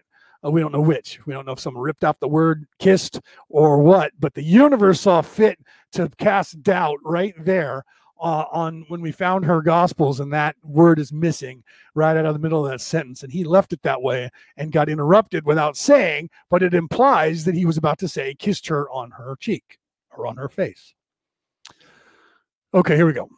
So they weren't slaves but this is part of the propagation. This is part of the insert back 2000 years ago to influence the minds of humans by the by the Orion Crusaders, or in this case, her people, which she's calling um, uh, whatever the domain, right? Um, so that's that is the Orion Crusaders. So here we go. Even a simple flashlight would seem astounding and miraculous to them. They attributed any unexplainable phenomenon to technology of the workings of a god, Unfortunately, this behavior is universal among all IS-BEs who have been given amnesia and cannot remember their own experiences, training, technology, personality, or identity. See now, and here, here's again what she's doing is a play on words, right? Here again, she's claiming that the only reason that an IS-BE, for those of you who don't know what that is, that's her version of us as a soul, because you you are and your being is being um, a similar similar way of saying that uh, by uh, Eckhart Tolle is, and she could have used this um, uh, an, an anagram, but she didn't, or anachronism, but she didn't. Is human being, right? If you look at that word, human, you are. That's her being is, and being, human being. You are being. So she's saying is be, which is a shorter version of human being so we call ourselves what we are. We are an immortal soul who is a being. And she's just saying, You are a mortal soul who is a being. You is be. So she's making it even simpler. And the reason she's doing that is for confusion as well as uh, um, not, because she's also making the is be something different than it actually is here. But I'm not going to get into that right now. Okay. So what she does here is, is she, she says, only the people who have been mind wiped don't know who they are, suggesting again this is a penal colony without saying it. But every single person on any race in the three dimensional, this place where you are for the first time aware that you are something, your consciousness has now focused on I am. So, therefore, you have to understand what that is. So, if you listen to most of the Gospels, the and the, especially the the uh, uh, Law of One, they explain the veil and what it was here for, and that is explained in the Gnostic Gospels as well. Okay, there's so much in the the Law of One that is in all the Gnostic Gospels. There are places where they are literally the same words.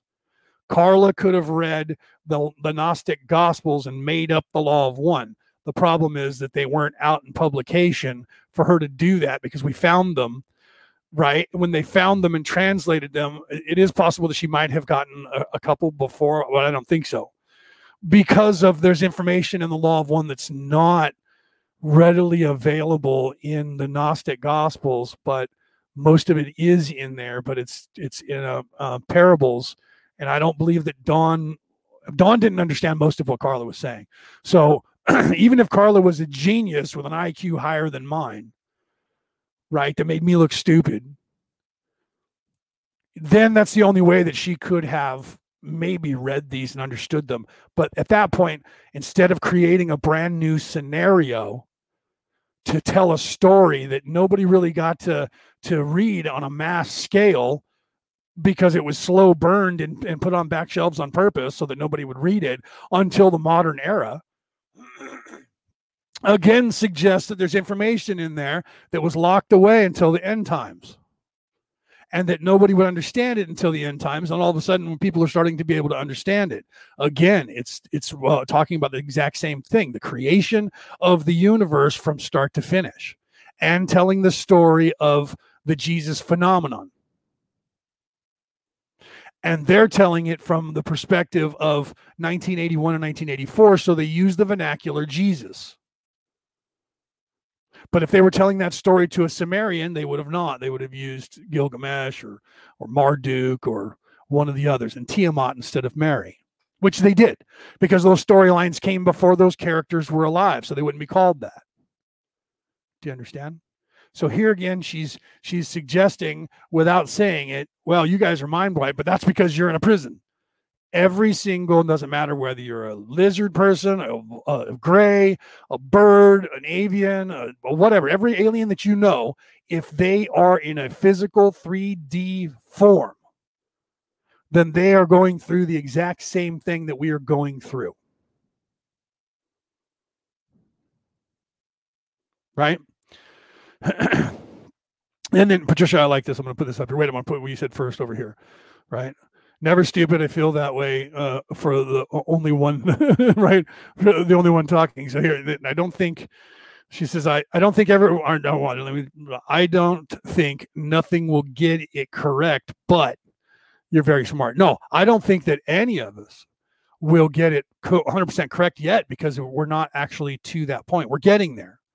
And this is what I'm trying to show. I don't know everything. If I knew the answers, I wouldn't be here. I would have already went out the door right? Although I did sign on to stay here until everybody else got out. So in in in truth, I wouldn't because I would I would be staying here to help. But I'm telling you that I don't know all the answers because if I did, I would be telling you that. However, I can I know all the tools that's going to give us the answers, and that's what I'm working for as well. So no, do, do do we have all this correct? Not yet. Are we getting there? Oh yeah, by far. By far, far more than 20 years ago, 30 years ago, 50 years ago, 100 years ago. We as a race of people now are are discovering things and and I uh, again go harken back to the tomes to the bibles right that in the in the, the times in the end times when it gets closer to the end times then all those things that have been locked away and sealed understandingly wise and told and foretold that that had happened will be revealed to us and that's what's starting to happen is that we are vibrating at a level to where we're starting to understand this stuff. And we have to go back and read reread everything over and over again because in the context of knowing more now i have to reread the these bibles than the last time. 20 years ago i read just about every bible i could get my hands on and what meant to me what was important to me or what i got out of that then i will guarantee you is not going to be what i get out of it now because 20 years ago i was in a different place different vibration than i am now right? All of us were. And let's hope that we were, because if you are exactly the same person today that you were 20 years ago, you're doing something wrong because you're not evolving. it means you have to be a hermit because you can't help but evolve. If you're if you're exposed to other humans, you will evolve because they are interacting with you and you are then seeing everything that's going on, right? right? Okay, so Denise is asking, you explain why she keeps using amnesia with the IS-BEs in being in a in a person? She's using amnesia because she's claiming that they are, have are, have caught us, or that we were arrested someplace on another uh, planet in another universe or another solar system, and brought to this place that it's a prison, and that they uh, uh, electrically shock our immortal soul, our is be that's our soul, who we are and give us amnesia. Now we don't remember anything that's going on, and they put us and have us be born into a body here. Remember, I, I went over this about the uh, for the last two shows about how this is not a penal colony like she claims. It, that it is a penal colony, but it was invented by the one true creator as a test for us as children to be able to to graduate from. You have to become the adult and then graduate. So she's using amnesia uh, as a way of saying you were mind wiped right? And that you have no memory of who you really are. Because it's true. That's the truth of what she's saying. But the mechanism uh, or the actuator she's claiming was a race of people, not maybe humans, but she doesn't say, she says the old empire and doesn't specify what that race was. Right? She's she's claiming she didn't really know anything. She just knows that we're at war with them and we're the domain and they're the other bad guys who used to own you, but now we own you because we're the new bad guys in town but you're you're prisoners in a penal colony, but we're not going to do anything to help you or hinder you because she can't. Because this is not, in fact, a penal colony created by a 3D race, three dimensional race. Not. It was created by the one true creator for all souls to go through when you are aware. But the way that they are mind screwing with us or, or using the Jedi mind trick is to convince us that this is a penal colony created by an alien race. To what end?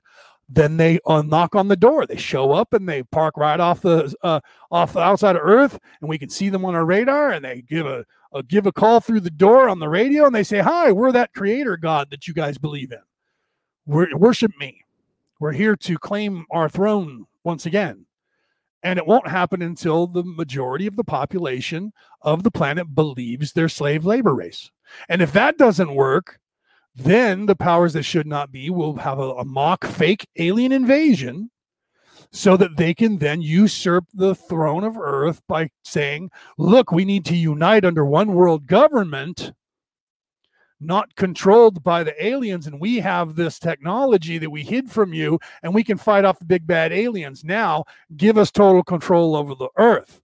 The other scenario is that there's a fake alien invasion and other aliens show up and beat those aliens back and say it's a good thing we're here to save you because we're your creators. We created you. And if we believe that we're a slave labor race, then again, we welcome them in open arms and we become their slaves. They take control. Those are the three scenarios that are in play that are all false flag, lying scenarios and none of them but it'll work if everyone believes that we're a slave labor race of any kind that we were created by seven races uh, uh of their dna in a petri dish or if uh, one race came down and did it or if whatever. If we concede, concede to the idea and have believed that we are all slaves we will become slaves. So basically we're voting by proxy without knowing it, we're all putting raising our hand and going, Yes, I believe we're slaves. And once we all do that, because all of our minds as a collective is what creates the reality of this planet. That's the matrix. One one matrix. That's the logos. And we was the logos is the creation. So we have the creative spark. We are the creative spark. So this whole thing that an IS-BE is separate and separateness is what she's trying to say that there is no we unless you're in our empire. There is no collective mind of any kind. Stop thinking that. Right? That's what she wants. That's what she's saying. That's what she wants you to believe. There is no collective consciousness because that's part of painting the narrative to get you to believe you're a slave, not knowing that you have a connective consciousness to all other humans and can change things. They want you to have not that knowledge in your mind. So you can't believe in a God because that connects you to something else. So she taunts the human race by saying, You guys are connecting to a God so that you don't have to take uh, credit for the things that you do. And then you can say, well, it's God that's doing it. That was also a corruption when they corrupted uh, as below, so above, as within, so without, and changed that narrative to as above, so below, and as without, so within. So that now we are backwards in our thinking, and that God creates, and then we become what God creates. That's setting up the caste system and mind screwing us to believe that there is a God not a collective consciousness. Do you see? So you have to re- you have to see where they corrupted the churches on what level to paint the same narrative and there's many levels to the narrative that they're painting with contingencies to keep us running around in circles so that we won't figure out how to get out of the room because it's right there in front of us. It's actually very simple.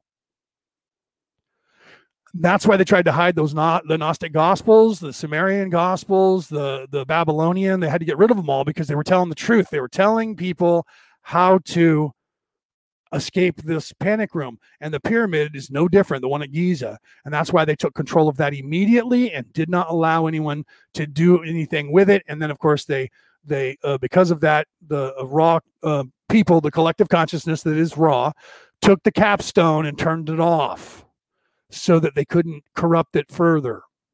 That's why it doesn't work now. It still does kind of, but it's outdated and not needed. And they even said that in 1983 when they were between 1981 and 1984. In 1983, they even said that, well, should we try and get the pyramid running? You don't need that anymore. You guys have evolved past that. You guys don't need that pyramid to ascend. We then they left us with the tarot cards and they're saying, should we remake the deck the way you wrote it? You don't need that anymore because you now are past that. Do you see? So we are past all of these things and the need for these things that they keep trying to use and corrupt and try to pretend they're not corrupting it to get us to believe that we're a slave labor race or that we're in a, a prison, not in a test, not in a panic room, that it's just a test that we need to go through to understand and love. To understand and love, or to love and understand. It's like philosophy the philosophy is the love of knowledge or the knowledge of love. Okay? And that is and, that is true to spiritualism. The same. And the reason for that is that if that the jesus story told by the christians eh, is uh, and this is where they corrupted it and changed and took the female out of the trinity the original Trinity, and you'll read this if you read any of the Gospels that are out there that come from anywhere on the earth prior to the Council of Nicaea, when when Constantine changed the, the Bible and only put in Matthew, Mark, Luke, and John, telling the ancient tale. You read any of those ancient tales from anywhere. I am doing that now and have, and I currently see the same reoccurring theme. Okay. And that is let's let's go back to the original the creation the creator of the universe is androgynous, male and female at the same same time. They gave birth to Jesus. This is an hour from our perspective now. Because if you read the Babylonian uh, text, there's a different name there, and the the the mother father are separated into two beings. Because you have to remember that the religions and us being uh, two different beings. The the people who were here were men, were very asleep, and you couldn't be gay. And they talk about that in the Bible. That's detestable to God, and that's the only place that it's in is in the corrupted Quran of the uh, well the, the the tablets that made up the Hebrew Bible, right? because in their religion, women were, were had been corrupted. The religion had been corrupted, and women were property. So therefore, they have to say you can't even be gay. That's it's detestable to God um, right? But cutting your hair is also detestable to God, and people get cut their hair cut all the time. You're supposed to leave your hair grow forever and never cut it. That's what it says in that very same Bible. And tattoos are evil, and you shouldn't be getting them because what? Because they, they said so. I don't know why would God say, "Oh, and don't paint your bodies." right? Don't don't do that. Right? Why would no? God gave us total free will. We can do whatever we want. So that's part of the testaments, the Ten Commandments, that was also faked because if God's creating us and letting us do whatever it is that we want, why then would we, the God, same God, turn around and say, but you can't do this and you can't do that and you can't do this and you can't do that? Oh, and by the way, don't cut your hair and don't have tattoos and and you know don't don't screw your your brother's wife or your friend's wife and don't treat people badly. Those are commonsensical things that were made up by Moses when he was sitting up on the mountain. Ah, if it wasn't, it was the it was the uh, from what I've gathered, it was the Orion Crusaders, which this Airl here is a part of. Okay. So yeah, no, I know. I went on. You're like, oh God, okay, thank you. Sorry, Denise, but that's as short as I can make that, right? And so there again, here's what she's doing, tricking us. So let's finish with. Obviously, if these were men and they mated with Earth women, they were not sons of God. They were IS-BEs who inhabited biological bodies in order to take advantage of the political situation in the old empire, or simply. See, so she's here showing that that wasn't the case, and that's one of the corruptions. Again, like I said, many there's a lot of truth to her lies that she's telling. So she here she's using the Nephilim because back then we believed that they were they were gods, and, right? And and so, but nowadays we don't. We don't believe they were gods. We believe they were humans, like I just said, for somewhere else. They were just taller than us. To indulge in physical sensation. They set up small colonies of their own on Earth beyond the reach of the police and tax authorities. Coincidentally, one of the most serious crimes an IS-BE could commit in the old empire was to violate income tax regulations. Income taxes were used as a slavery mechanism and a punishment in the old empire. The slightest error in a tax report made an IS-BE untouchable followed by imprisonment on earth. Six- See, and now here she's using uh, some, uh, some of our systems of government and saying that that was from the old empire. But uh, in the paragraph prior, she just said they they wouldn't want. She does this over and over. They didn't want to let us have anything from the old empire for fear that that would break our conditioning. And then she goes on to say, and this thing that you guys have here, and this thing and that thing is from the old empire. She does that over and over. It's reoccurring. And I and I pointed pointed that out every single time so far since the beginning when we started 12 weeks ago. It's actually uh, 13, 14 weeks ago so she keeps saying they made sure that there was nothing here of the old empire because if you had any of things that reminded you of the old empire, it would break your conditioning. So they stripped all that from you. And then she goes about pointing out all the things that we have here that are from the old empire, like the taxes. And that if you don't pay your taxes, you can go to jail from not paying your taxes properly. So what, what is what is that? Right? So everything that we have currently on the planet is uh, is from the old empire. Yet in 1947, which we still had everything except for our technology now, she was claiming that all of that was part of the old empire, but it was all stripped from you. But now you're having it. You can't get out because the the conditioning, and you'll never get out. But the system is flawed and falling apart, and you guys are remembering and all this stuff but you're still going to be stuck here and you can't get out, but everything's breaking down and you can always escape, but you can't escape. She's double talking the whole thing around and around in circles, back and forth, back and forth. And that's again, she's doing a verbal Kent. 6750 BCE. Other pyramid civilizations were set up by the old empire on earth. These were established in Babylon, Egypt, China, and Mesoamerica. The Mesopotamian area provided service facilities communication stations, spaceports, and stone quarry operations for these false civilizations. Okay, so now she's claiming that all of this stuff was around the earth was the old empire had had technology here. So she literally, in just in this paragraph, went from all technology and had anything to do with the old empire was completely erased from Earth, and now she's claiming that they had bases here. So we slaves were going to look at their technology and look at all their shit. So how is that not going to break our conditioning of of the uh, the mind wipe?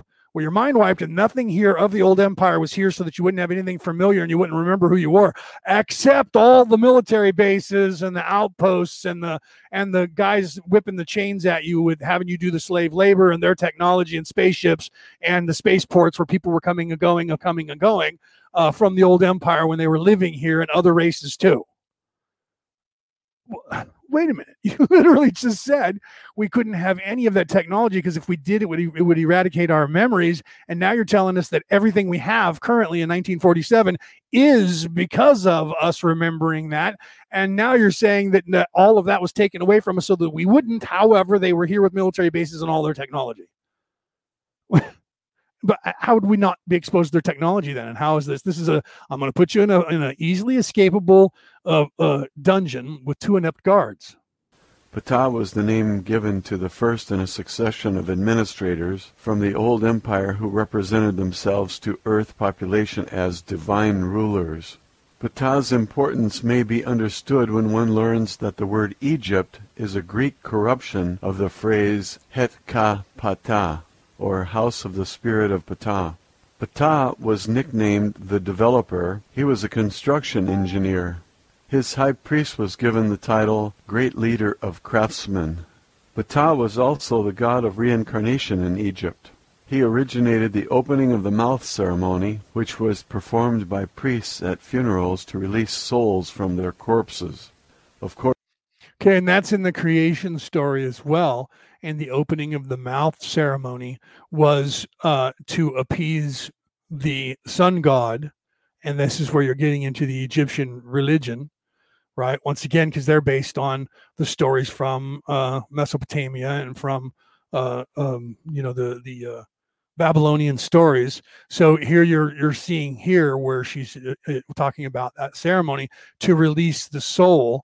And if you read any of the the Gnostic Gospels or the or the um, Mesopotamian uh, tablets or the or the Babylonian tablets, especially the, those two or the last three, or the the uh, um, tablet of truth or the, the gospel of truth, one of the Gnostic, uh, the Gnostic gospels. But there's others as well that, but that one's very just like on point. It is the same gospel as the Sumerian and as the uh, um, Babylonian. It's the same exact uh, one, and that's what this is what the Egyptian version of that ceremony, which is the creation story. And I'm not going to get involved in that right now to unpack all of that and that and that opening of the mouth as much as I've already gone too far with that. That's you would have to read those to understand that portion of why that ceremony is and where it takes place in the creation story. And there and the egyptians including the the hebrews and the christians reenacted that in their story. They just changed the narrative slightly and the and the name of the deity uh, who they were trying to you know like they're talking about here the, the symbol of the serpent or the dragon. That's tiamat in or mary right who they call the whore and said that she needed to go wandering in the desert like they did with Lilith. And Lilith is in those texts as well, by the way, uh, the uh, um, Sumerian one and the Babylonian one. You, you see Lilith on the life chain? First, when the souls were released, they were captured, given amnesia, and returned to earth again. The so called divine rulers who followed Ptah on earth were called Neter, meaning guardians or watchers by the Egyptians.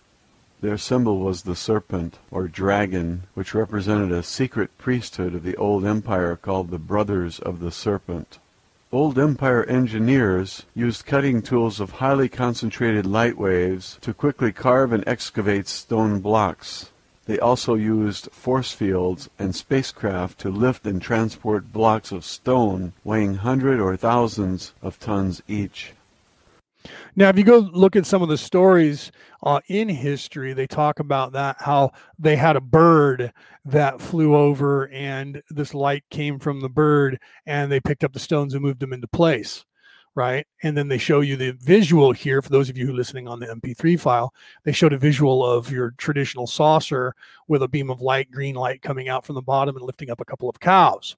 However, if you listen to the story where they say that they had this hand, this thing in their hand, uh, and that, that that tool was able to cut the the make the stones the way they wanted, and then this bird that they had control over uh, came down and, and lifted it up. That could have been a spaceship uh, and or slash and slash or a drone of some kind with some sort of anti gravity tractor beam or whatever you want to call it uh, that picked things up and put it in the space into place. Now at the time there would be no technology reference point for the people of the earth again to understand what it is that they're seeing. So they would report it by saying it as close to whatever they could figure out what it looks like in their minds from what they've seen on earth. So again you have that's how the corruption of the story uh, becomes well they must be gods because they have all kinds of technology right?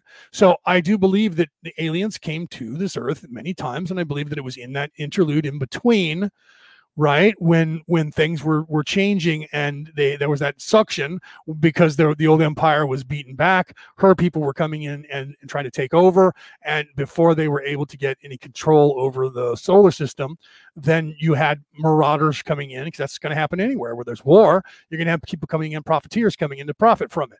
And then of course the solar system gets locked down and and that's when we're not really seeing ufos anymore except for we're seeing uh, things that belong to the people that live here and every now and then somebody who makes it through the blockade from uh, from you know the, the to get here or someone who is projecting because they're high enough up in their vibration that their energy and they're projecting and creating themselves as a spaceship or a person or a person in a spaceship that gets really complicated, so I won't get, go down that path too much. I'll just continue with what she's saying here, okay? The placement on the ground of some of these structures will be found to have geodesic or astronomical significance relative to various stars in this galactic region. The buildings are crude and impractical compared to building standards on most planets. As an engineer of the domain, I can attest that makeshift structures like these would never pass inspection on a planet in the domain. Stone Right, and they're using a visual there for those of you on the MP3 file. They're using a visual there of that crooked pyramid that's in disarray and it's falling apart because it's been sitting there weather beaten for 15, 20,000 years. Right.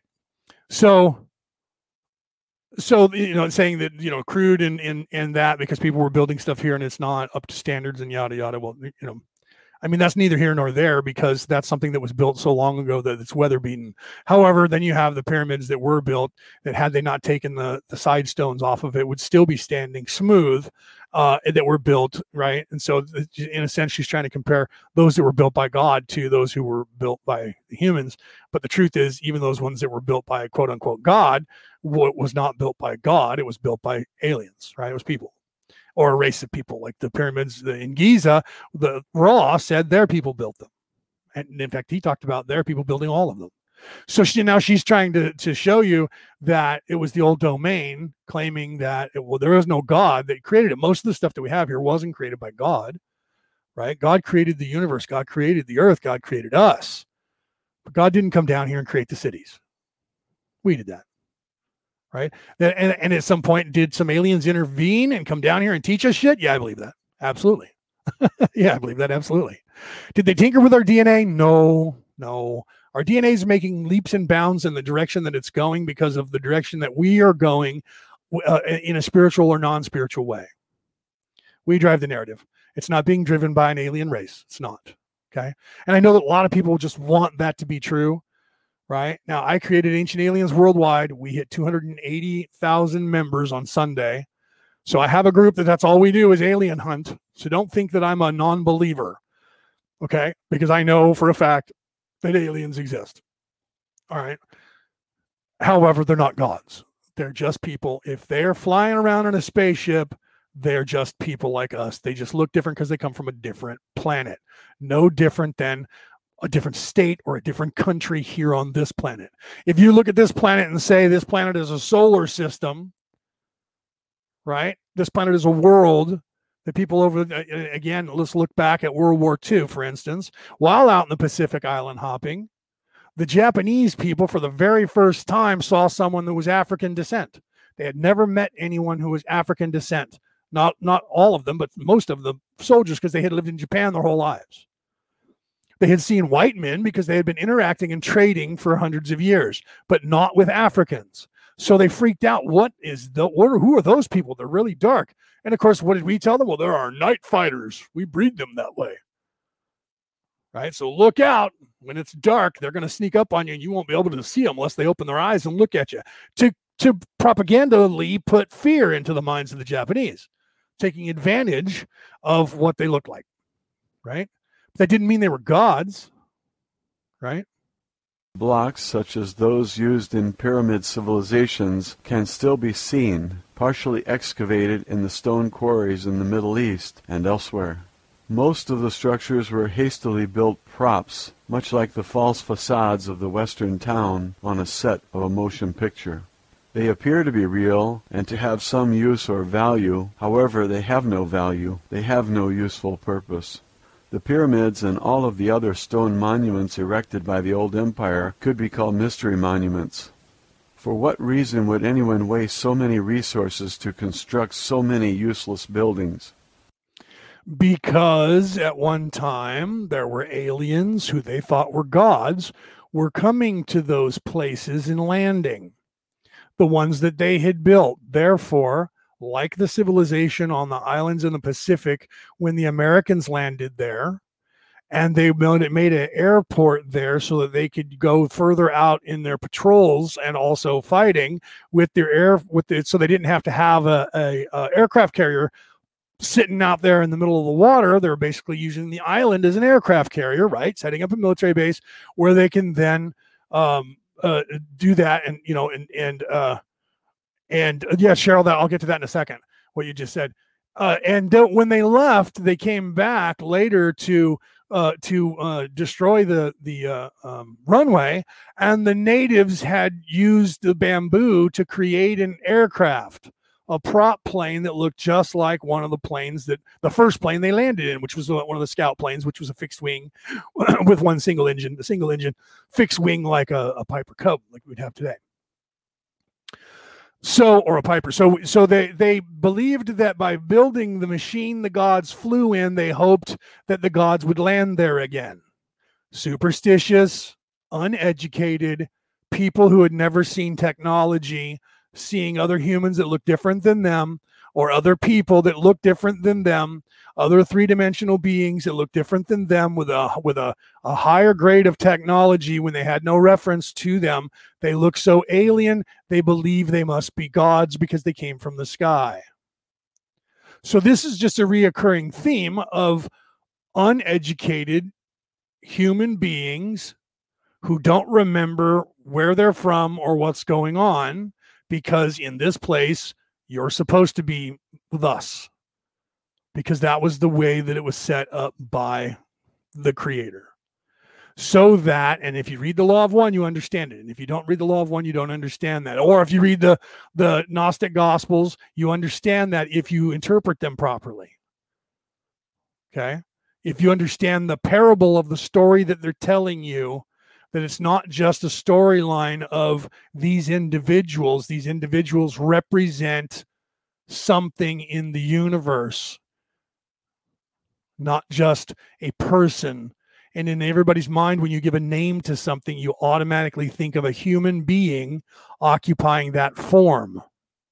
And that, in and of itself, breaks down the possibility of you actually understanding the metaphoric story that you're hearing because you're now attributing it to a movie in your head of a dude and his mom and the war and the fighting and the death and the resurrection and the the then uh, um, creation recreation and then everybody happy lives happily ever after.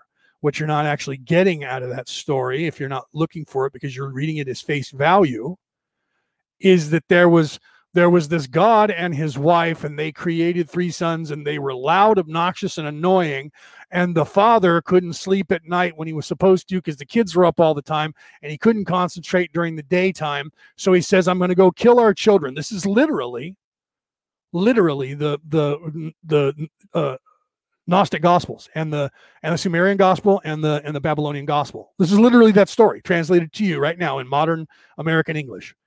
So he says, I'm going to go and kill the, the three kids. His wife, who is Tiamat, says, No, don't, what are you doing? Why are you going to kill our children? She then goes to the children and says, Look out, dad's coming to get you. Right. And they get mad and decide to go and kill dad. So they go and kill. Here's the story of Zeus. Right. Zeus killed his father he wanted to he wanted to kill his son who was supposed to be the one that was supposed to kill him.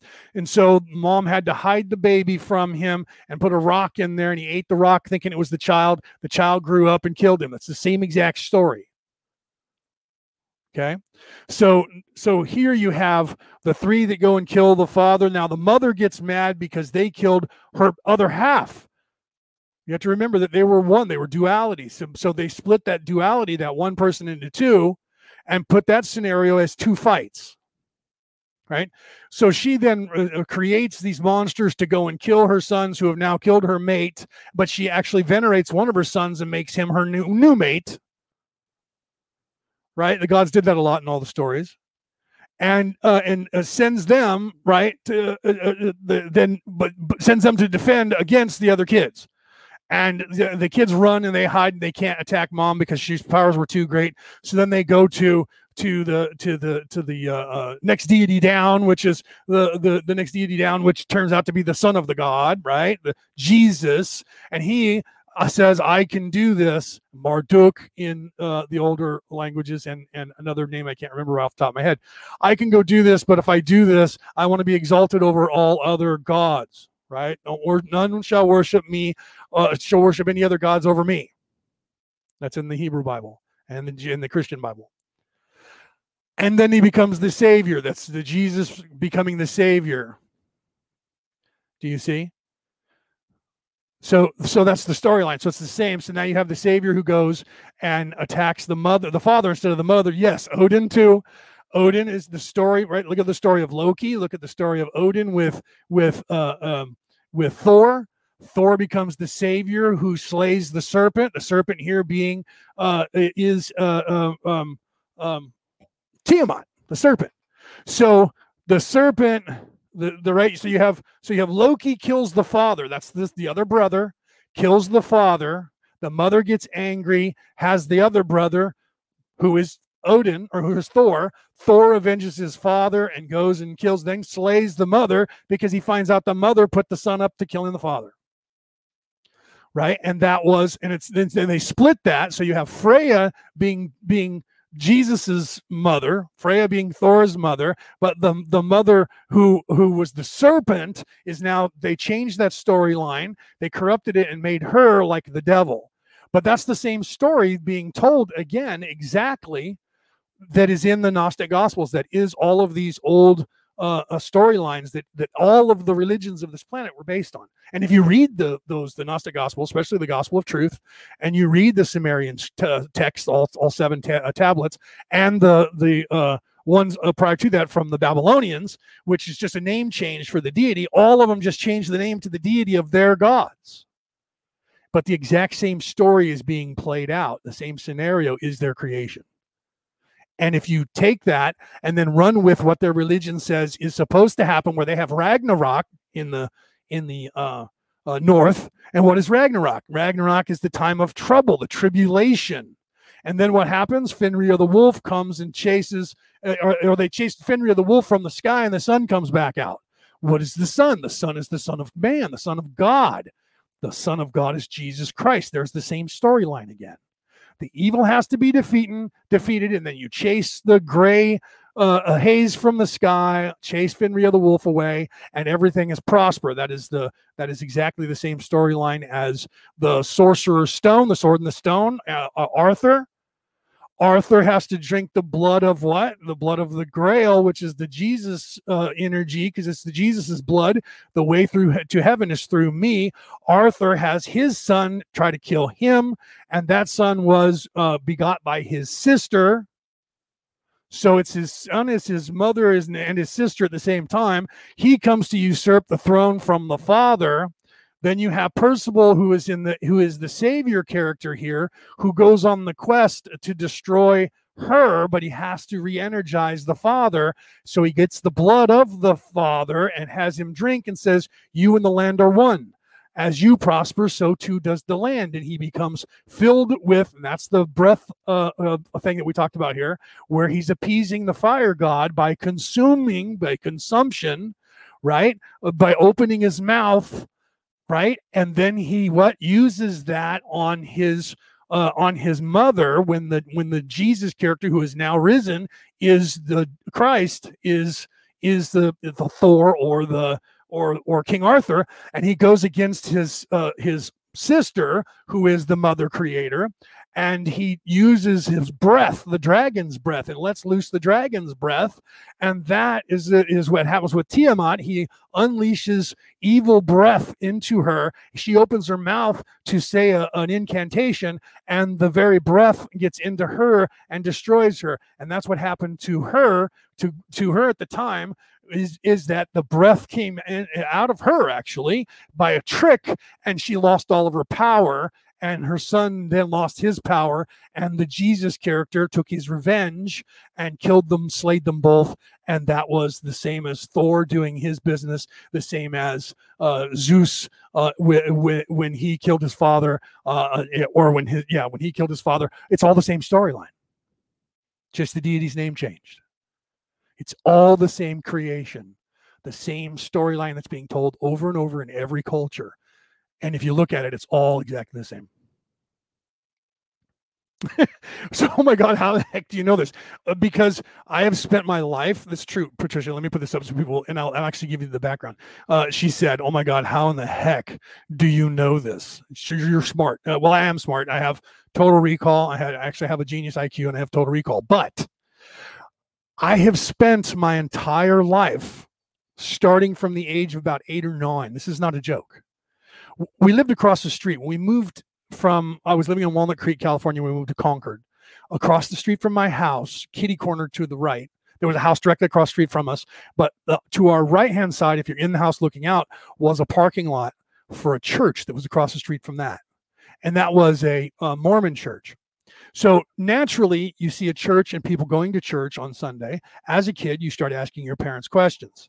I started asking my my uh, father about religion, and he started telling me about it. Right, hold on, my brother's calling. Hang on one second. There'll be some dead air for just a second here while I talk to my brother and tell him I'll call him back, okay?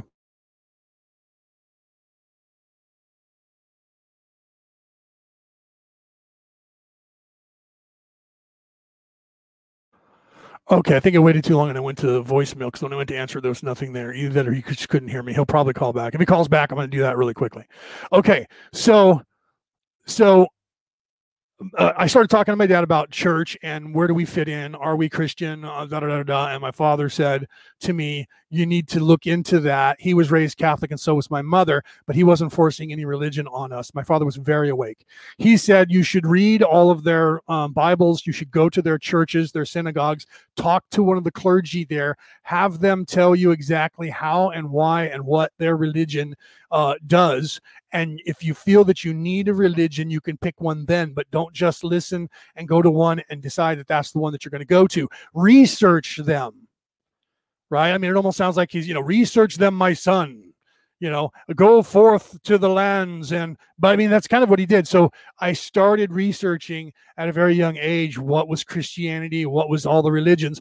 And I made that kind of my hobby history and uh, philosophy and military history and religion and religious history have been what I have done my entire life. It's been my hobby.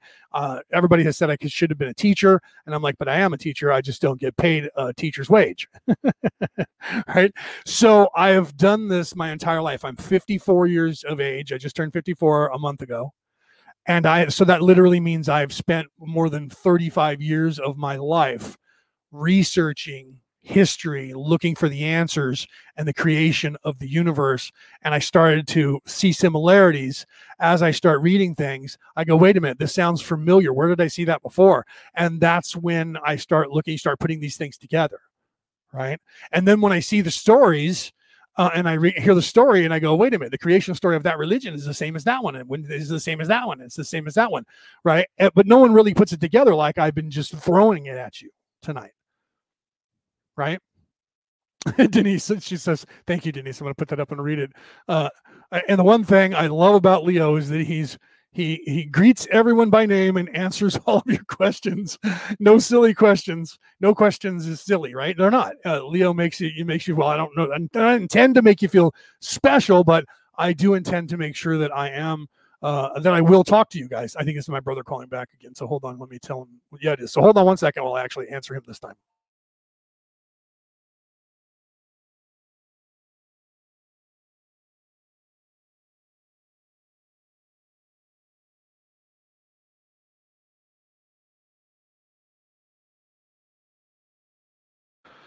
Okay.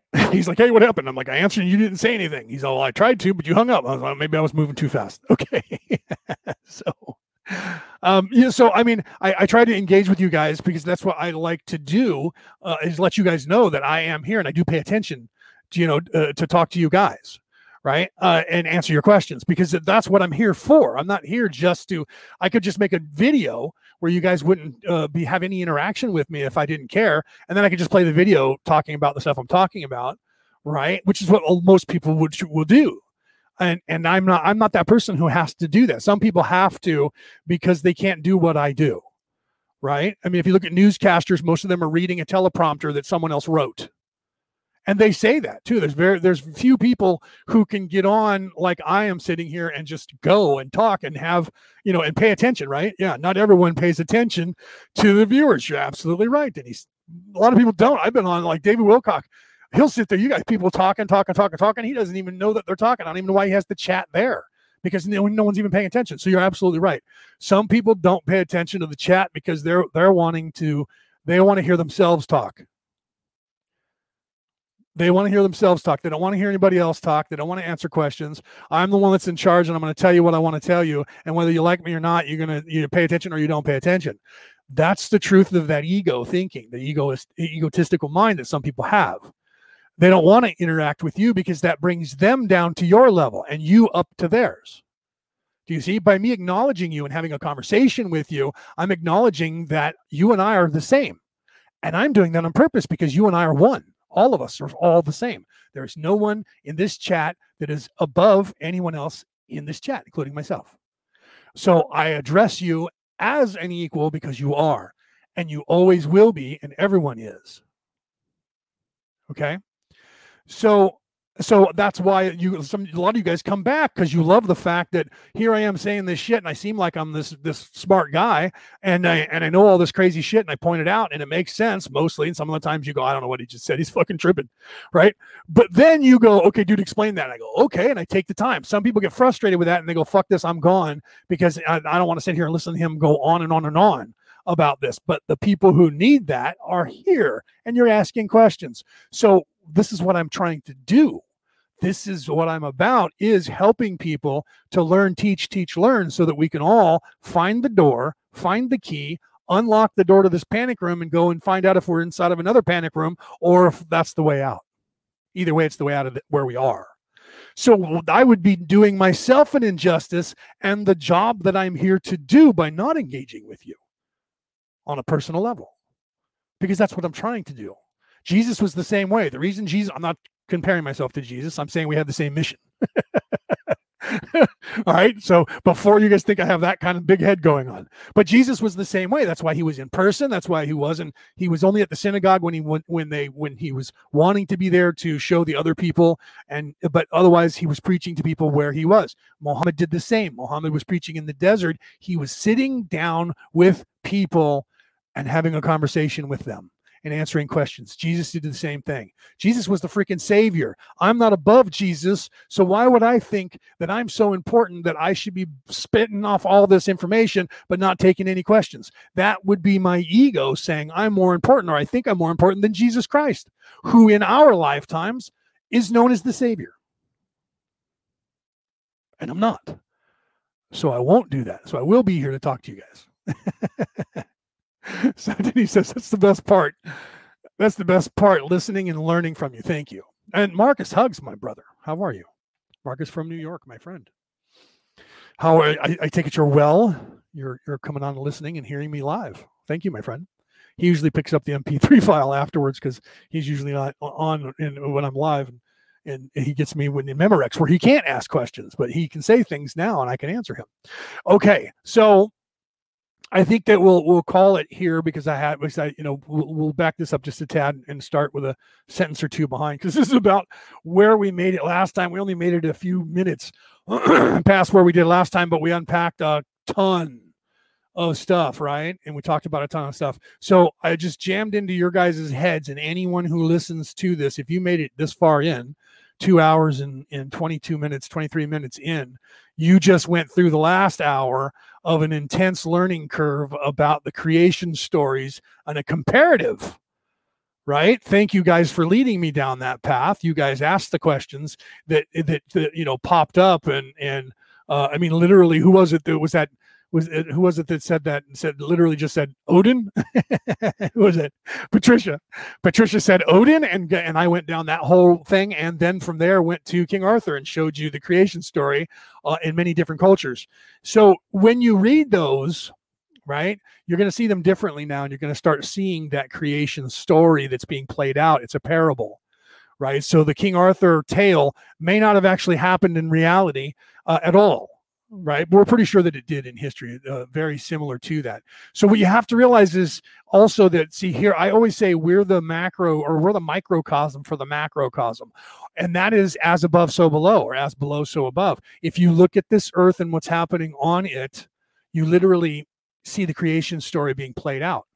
Every single creation story that's in every Bible, we're actually living, constantly reliving it right? Including the penal colony, right? We had a penal colony that, if we believe this is a penal colony, we had the penal colony that was Australia. There was a there's a place where people were put way out in the middle of nowhere, and they eventually rose up against their masters and gained their freedom. The human race is on this planet way out in the middle of nowhere, and we're supposed to be a penal colony, and we are now raising up against our oppressors, and we're going to take control of our own planet. So we're playing out the same scenario as the Earth on the earth as the universe on the earth. As above, so below. As below, so above. As within, so without. So we are the creation story. Then this gets back to being the part of the creation, the creator. We're not we're not living it, we're creating it. You have to remember that after this place where it's 3D reality, this is the only place where we have a past, a present, and a future. Everywhere else, all time exists as one. So, because we're here in this place where we have a past, a present, and a future, we look back to the past and see the beginning of creation, and it comes forward to where we are now. And then we look to the future and we expect to see creation in the future because we're creating that now. Okay. So we're living the universal creation. We are literally living those texts. We are somewhere in those texts. But the truth is, we are everywhere in those texts because we are the creation. We were the creator. And now we're a piece of that split off, a child of the creation, of the child of the creation. So you have the Logos, the creation, and the Word of God. And the Word is Logos. And the word Logos means love, means creation, creative love. Then you have Jesus, who was created by the Creator, who then created the heavens because he's the Word of God. And the Word of God, when he opened his mouth, the fire came out that was God's Word. That's the fire ritual of appeasing the sun god with with the breath of your fire to appease the sun god that's jesus's voice right or marduk's voice him standing up to defeat the dragon. Odin uh, uh needing uh, thor to stand up and defeat the dragon. Having uh, ancient times in england they tell the stories of the knight who goes out and defeats the dragon. Do you see? Same story it's the same rite of passage for the Savior, for the, the, the Avenger, for the conqueror. Depends on the type of religion that you have, whether you're a conquering species or if you're a loving species. You the, the storyline is still the same. It just changes the name of the type. You're either a conqueror or you're a rescuer or you're a savior, and that but it's still the same being doing the same thing. Do you understand? So we literally on this planet are the creation and it's happening as we speak. So everything that is written in all of those books, if you read them, you will see that all of that is happening here on the planet and in the universe at the exact same time because it's all happening now. There is no more important time than now. Whatever happened in the past is done and it's already taken care of. Whatever happens in the future is what we create because we are the creation. Do you understand that? That's the key. The way to heaven is through Jesus, he said. The way to heaven is through you. Jesus was talking in a metaphor, telling you that you are the creation. So the way to heaven is through yourself. He was giving you the tools. He's the door. So you see the door, you see him his speaking, and you see him generation after generation after generation going back in time with a different name saying the same exact thing to a different group of people on this planet in a different time. See me, I am the door. Through me is the way to heaven. So, how do we go through him? We listen to his words. He gives us knowledge. He teaches us. The knowledge he teaches us are the tools that become the key. We are the key. His knowledge is the door. You have to see that you are the key. Why are you the key? Because you are the creation. You are the creator. Therefore, you are the key but you have to admit that to yourself and you have to fix yourself so that you can love yourself as much as you would love someone else or more. If you love yourself that much, then you are now more creative because you are creating with your heart. Once you do that, you realize you are the key. And Jesus, his caricature and his ideology, his knowledge is the door. What is his knowledge? Love and enlightenment. What was Jesus teaching us? Love and enlightenment. What was Muhammad teaching us? Love and enlightenment. What was Marduk teaching us? Love and enlightenment. All of these people were teaching the same thing. The only difference is their level of aggression is determined by the citizenry of that place and whether they worshiped only a male god or a male god and a female god or only a female god. Then the story changes and transposes like Zeus.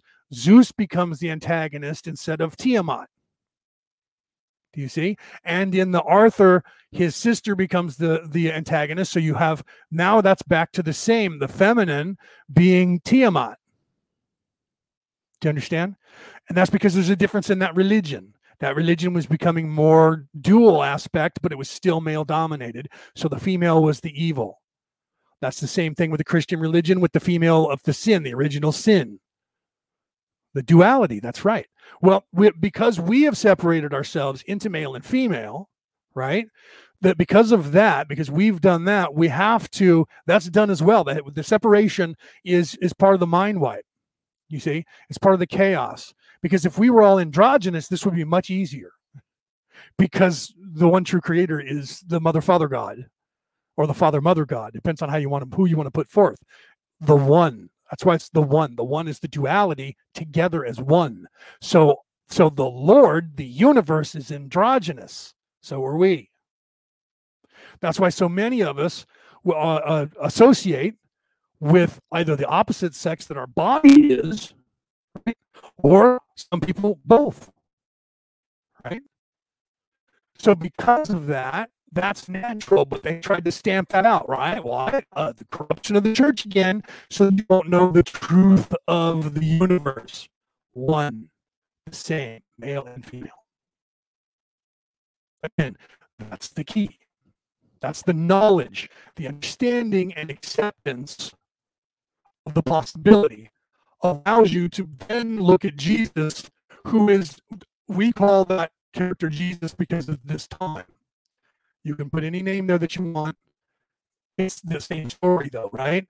And then you can change the story to fit your narrative, like they did the Vikings. You see the differences. I explained that where you had different religions changing the who is the bad guy, right? But in truth, they both were because if you look at it, the male wanted to kill the kids, and then the mom warned them, so the kids killed the, the god. And she got mad and sent people after her own sons because they killed her other half. And then they got mad at her for that and sent the slayer to go get her. That's in the, the, the in one story, right? But in the other story, it was the savior that was saving the people from the dragon. Thor, Jesus, right? A few other, uh, um, uh, King Arthur, slaying the evil dragon, which was the female in this in those stories. Do you understand? So that's crazy. They're all it's all the same story. I would I would wager that every mythos and I and from what I can gather, I haven't found one that's not. Every creation story uh, does the same thing. They use different words and different metaphors, but the story becomes the same when you look at and and take that. So I've studied this stuff and and uh, read philosophy and studied the philosophical uh, uh, teachings of every book that we have, including uh, modern day. I'm, re- I'm, reading Emerson now. I'm uh, before that I was a Joseph Campbell fan for the last 25 years. Uh, was actually watching Joseph Campbell before he died, right? Uh, and uh, one of my favorites to still in in the stuff that he talks about, he does he shows you how in myth and mythology it was the same creation story. So if you watch his stuff, you can't help but hear like what I'm saying to you. You can tell anybody who's who knows this neighborhood who, have, who that you would you guys would know that, that the things that I'm saying you would go oh that was from Emerson and oh yeah okay so he also listens to Tolle and oh he listens to Melchizedek and oh there's some there's some uh, Joseph Campbell in him. And so you would see that just like a band who plays music and if you have an ear for music you can go oh wow Metallica and U2 are the, those that band's favorite band. Uh, or Iron Maiden you know you can listen to bands and hear the the influence of these other bands that these guys then took and made their own uh, stuff, but they have influences that they put in to pay homage to the the the, the things that influence them. We do the same thing right? You're going to hear me regurgitate some words, and I tell you, I'll quote, you know, Eckhart Tolle said this, or or what Emerson said that, uh, you know, because you know we're we're paying homage to them. It wasn't my thought; it was theirs, right? Because we're all one. I'm not above the Christ. I'm not above the Savior, right? but we are all the Savior. Not above the Savior, but we are the Savior. And that's what they were trying to tell us. Right. So once we get that understanding, uh, we look at things differently, and then we start to see what we couldn't see before. Those who despise or those who detest the lamb will not see the door. That's what that meant. Do you see? So if you don't recognize that character as the Savior, whatever you name it, you won't see that the Savior was trying to tell you that you are, in fact, the Savior. You are, in fact, all of us are, in fact, our own Savior. And only together can we do that. We can each one of us individually, because we are individuals here still, but on another level, on a spirituality, as we evolve, we will lose that individuality and start becoming one again. That happens. It's supposed to happen, but that's for a long time away from where we are, right? Because this is the only the third place from exi- from being created. We're only the third step up from creation, right here. And it's the first place that we became aware that we were something other than a blade of grass or a or a tree. We realized i'm a tree. I am something. Right? Then when you when you die as that tree or that bug or that whatever cat dog in this place you're reborn as a human. And now you're supposed to find out what it means to be. To be or not to be. That is the question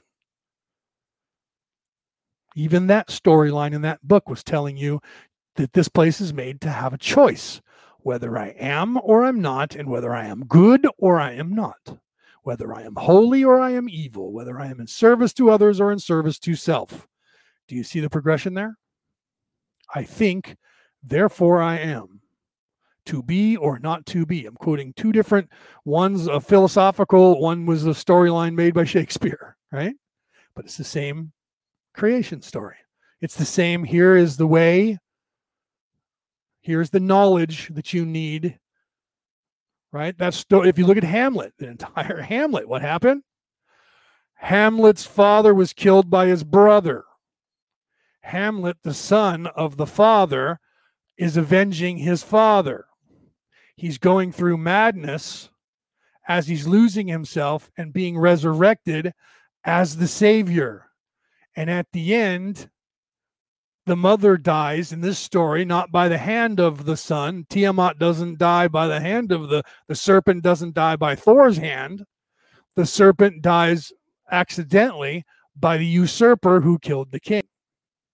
And then he kills the king and at the same time in the story of Hamlet, he also is poisoned and dies and all of them die. And that was Jesus sacrificing himself for the better of all mankind. So Hamlet was the Jesus character and he died. Do you see? So it's the same thing. So the storylines, that's when they tell you that you know every story ever told has already been told. It's because we're telling the same story. yeah, we're telling the same story. So the that story of Hamlet is literally Shakespeare's version of the creation. Whether he was aware of that or not, it actually mirrors the creation story whether he was aware of it or not. He even had three friends who came to him, and that the mother was telling them to watch him because he might be crazy. The three brothers that were threatened by the father and wanted to kill the father. Do you see the same scenario? But the scenario changed slightly because the father was killed by the brother and not one of the sons. But the three were the friends of the son. Do you see? They were the, they were his friends, but mom said we better go and watch him. And the father, the new father, which was his uncle, right, was usurping. Now let's look at a scenario in real life. A scenario in real life is is Henry V, another Shakespearean play. That's the exact same story. Henry's father was killed. How, how was he killed? He was killed by his uncle. who usurped the throne from France and said he owned everything. And he was just a boy eh, of 14 years of age, and they laughed at him. But his other uncle stayed with him, and they went to war to avenge the father and killed the usurper, killed the dragon, and and freed the, the all of the people. But he had to first hit rock bottom and have no hope so that he could ri- then rise again in victory. That was the Jesus character dying and being resurrected as the king, the savior, and taking over and becoming the king of the known world at the time. Same story of creation happening again in a different way, but the same story. We tell that story all the time we always play that out every single time. The hero is always almost defeated by the bad guy to the point where you just know he's going to die, and then he is resurrected and gets charged with whatever and becomes the holier and stronger and defeats the evil at the last second. That is the dichotomy in every single storyline, in every movie, in every scenario that we tell every single time. We're telling ourselves the story of creation over and over and over because we're living the story of creation. And we're trying to tell ourselves the same story as many ways as we possibly can. Why? Because we are trying to have as many experiences as possible because the one true creator is trying to have every experience that could possibly happen. And all of us are an individual thought of that creator, creating our own scenario and a different, slightly different scenario from each other, but the same story over and over and over and over and over and over and over and over, changing it slightly over and over and over and over and over for every scenario to play out. But it's the same storyline, the same scenario, because that's only that's what the creation knows. The creator knows the creation because the creator created the creation. And therefore, we're all playing the same creation out over and over and over again. I'm doing it, you're doing it, we as a collective are doing it, the universe itself is doing it. And it's just continuing because that's what the creator wants. And that's us. That's crazy. There's your homework. Ponder all of that for a bit. and I'll be back next Wednesday to take your questions. And if not, I'll be back next Friday to take your questions. Okay. So, you guys, it's dark now. I didn't even have the light on behind me because I had the light from the window. So, you guys can't see me because I haven't been on screen. I should have put myself on screen a while ago, right? I apologize for that. But look how dark it is here now. I have a light here and a light here. and it's still not light enough. But I had the window open, but now it's dark outside. So if I turned on the lamp behind me, this would illuminate me. But since I wasn't seen on camera, I didn't worry about it. So thank you, uh, and Julie said thank you once again, Leonard. I'm going to have to go back and rewatch because yeah, you did miss a lot. You did miss some, uh, so you're going to have to go back and and and uh, rehear this. Seriously, uh, pass this on to your friends, right, Patricia? She said, uh, "Thank you, thank you, my friend. Uh, thank you for being here, Patricia. Blessings. Uh, namaste to you guys. Have a good weekend, uh, and I will uh, see you guys, like I said, on Wednesday. And if you guys have questions, please pop in.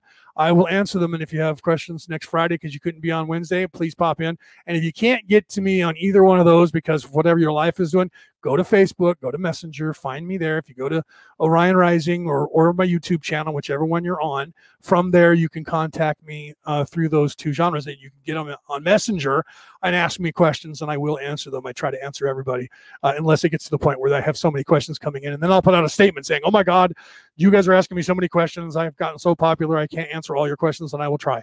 Uh, but I don't think I ever get that popular. and and uh, Denise, you're welcome. She said, "Thank you for a wonderful evening. Can't wait until Wednesday. Have a great weekend. You too. All right. I love every one of you. I love you guys. Uh, Cheryl, love you too. All you guys. I love you guys. Um, I love you guys like I love myself, and it could because we are all one. So if I hated me, I would hate you, and I can't hate you if I don't love me, or if I do love me. See anything? So if I love myself, I have to love you. Have a great weekend. Namaste. I'll see you guys, uh, whoever shows up on Wednesday, and I'll see you guys, whoever shows up on Friday. And if you guys show up on both, namaste. I love you even more. And then you'll get to ask questions. And that's the key here being here live to actually get to ask questions. That's the one, that's how we're going to get you knowing what you want to know. Right. So that's where I help you. And then you guys help me because you force me to come up with answers. And if I don't know, I'll go, let, let me write that down. I'll look that up. right. I'm not perfect. I don't know everything. I just know what I remember. And that's what I've been doing my entire life is prepping for this, not knowing that I was prepping for this. And now I realized that that was what I was doing my entire life. I was reading all the knowledge of the universe that I could find so that I would be in a position at some point in my life, not knowing that that was what I was going to do, to use that knowledge to, to, to actually interpret things and actually help myself to ascend and along the way, hopefully get as many of you guys to come with me. Because that's the whole point of being here is for me to help all of the people of this planet because they're stuck. Right. And so I came back here to do just that. All right, guys. Have a great night. Uh, I love you. Like I said, this is Orion Rising. I'm your host, Leonard O'Neill. Good morning, good afternoon, good evening, or good morrow, depending on where in the world you are tuning into the show. See you next time.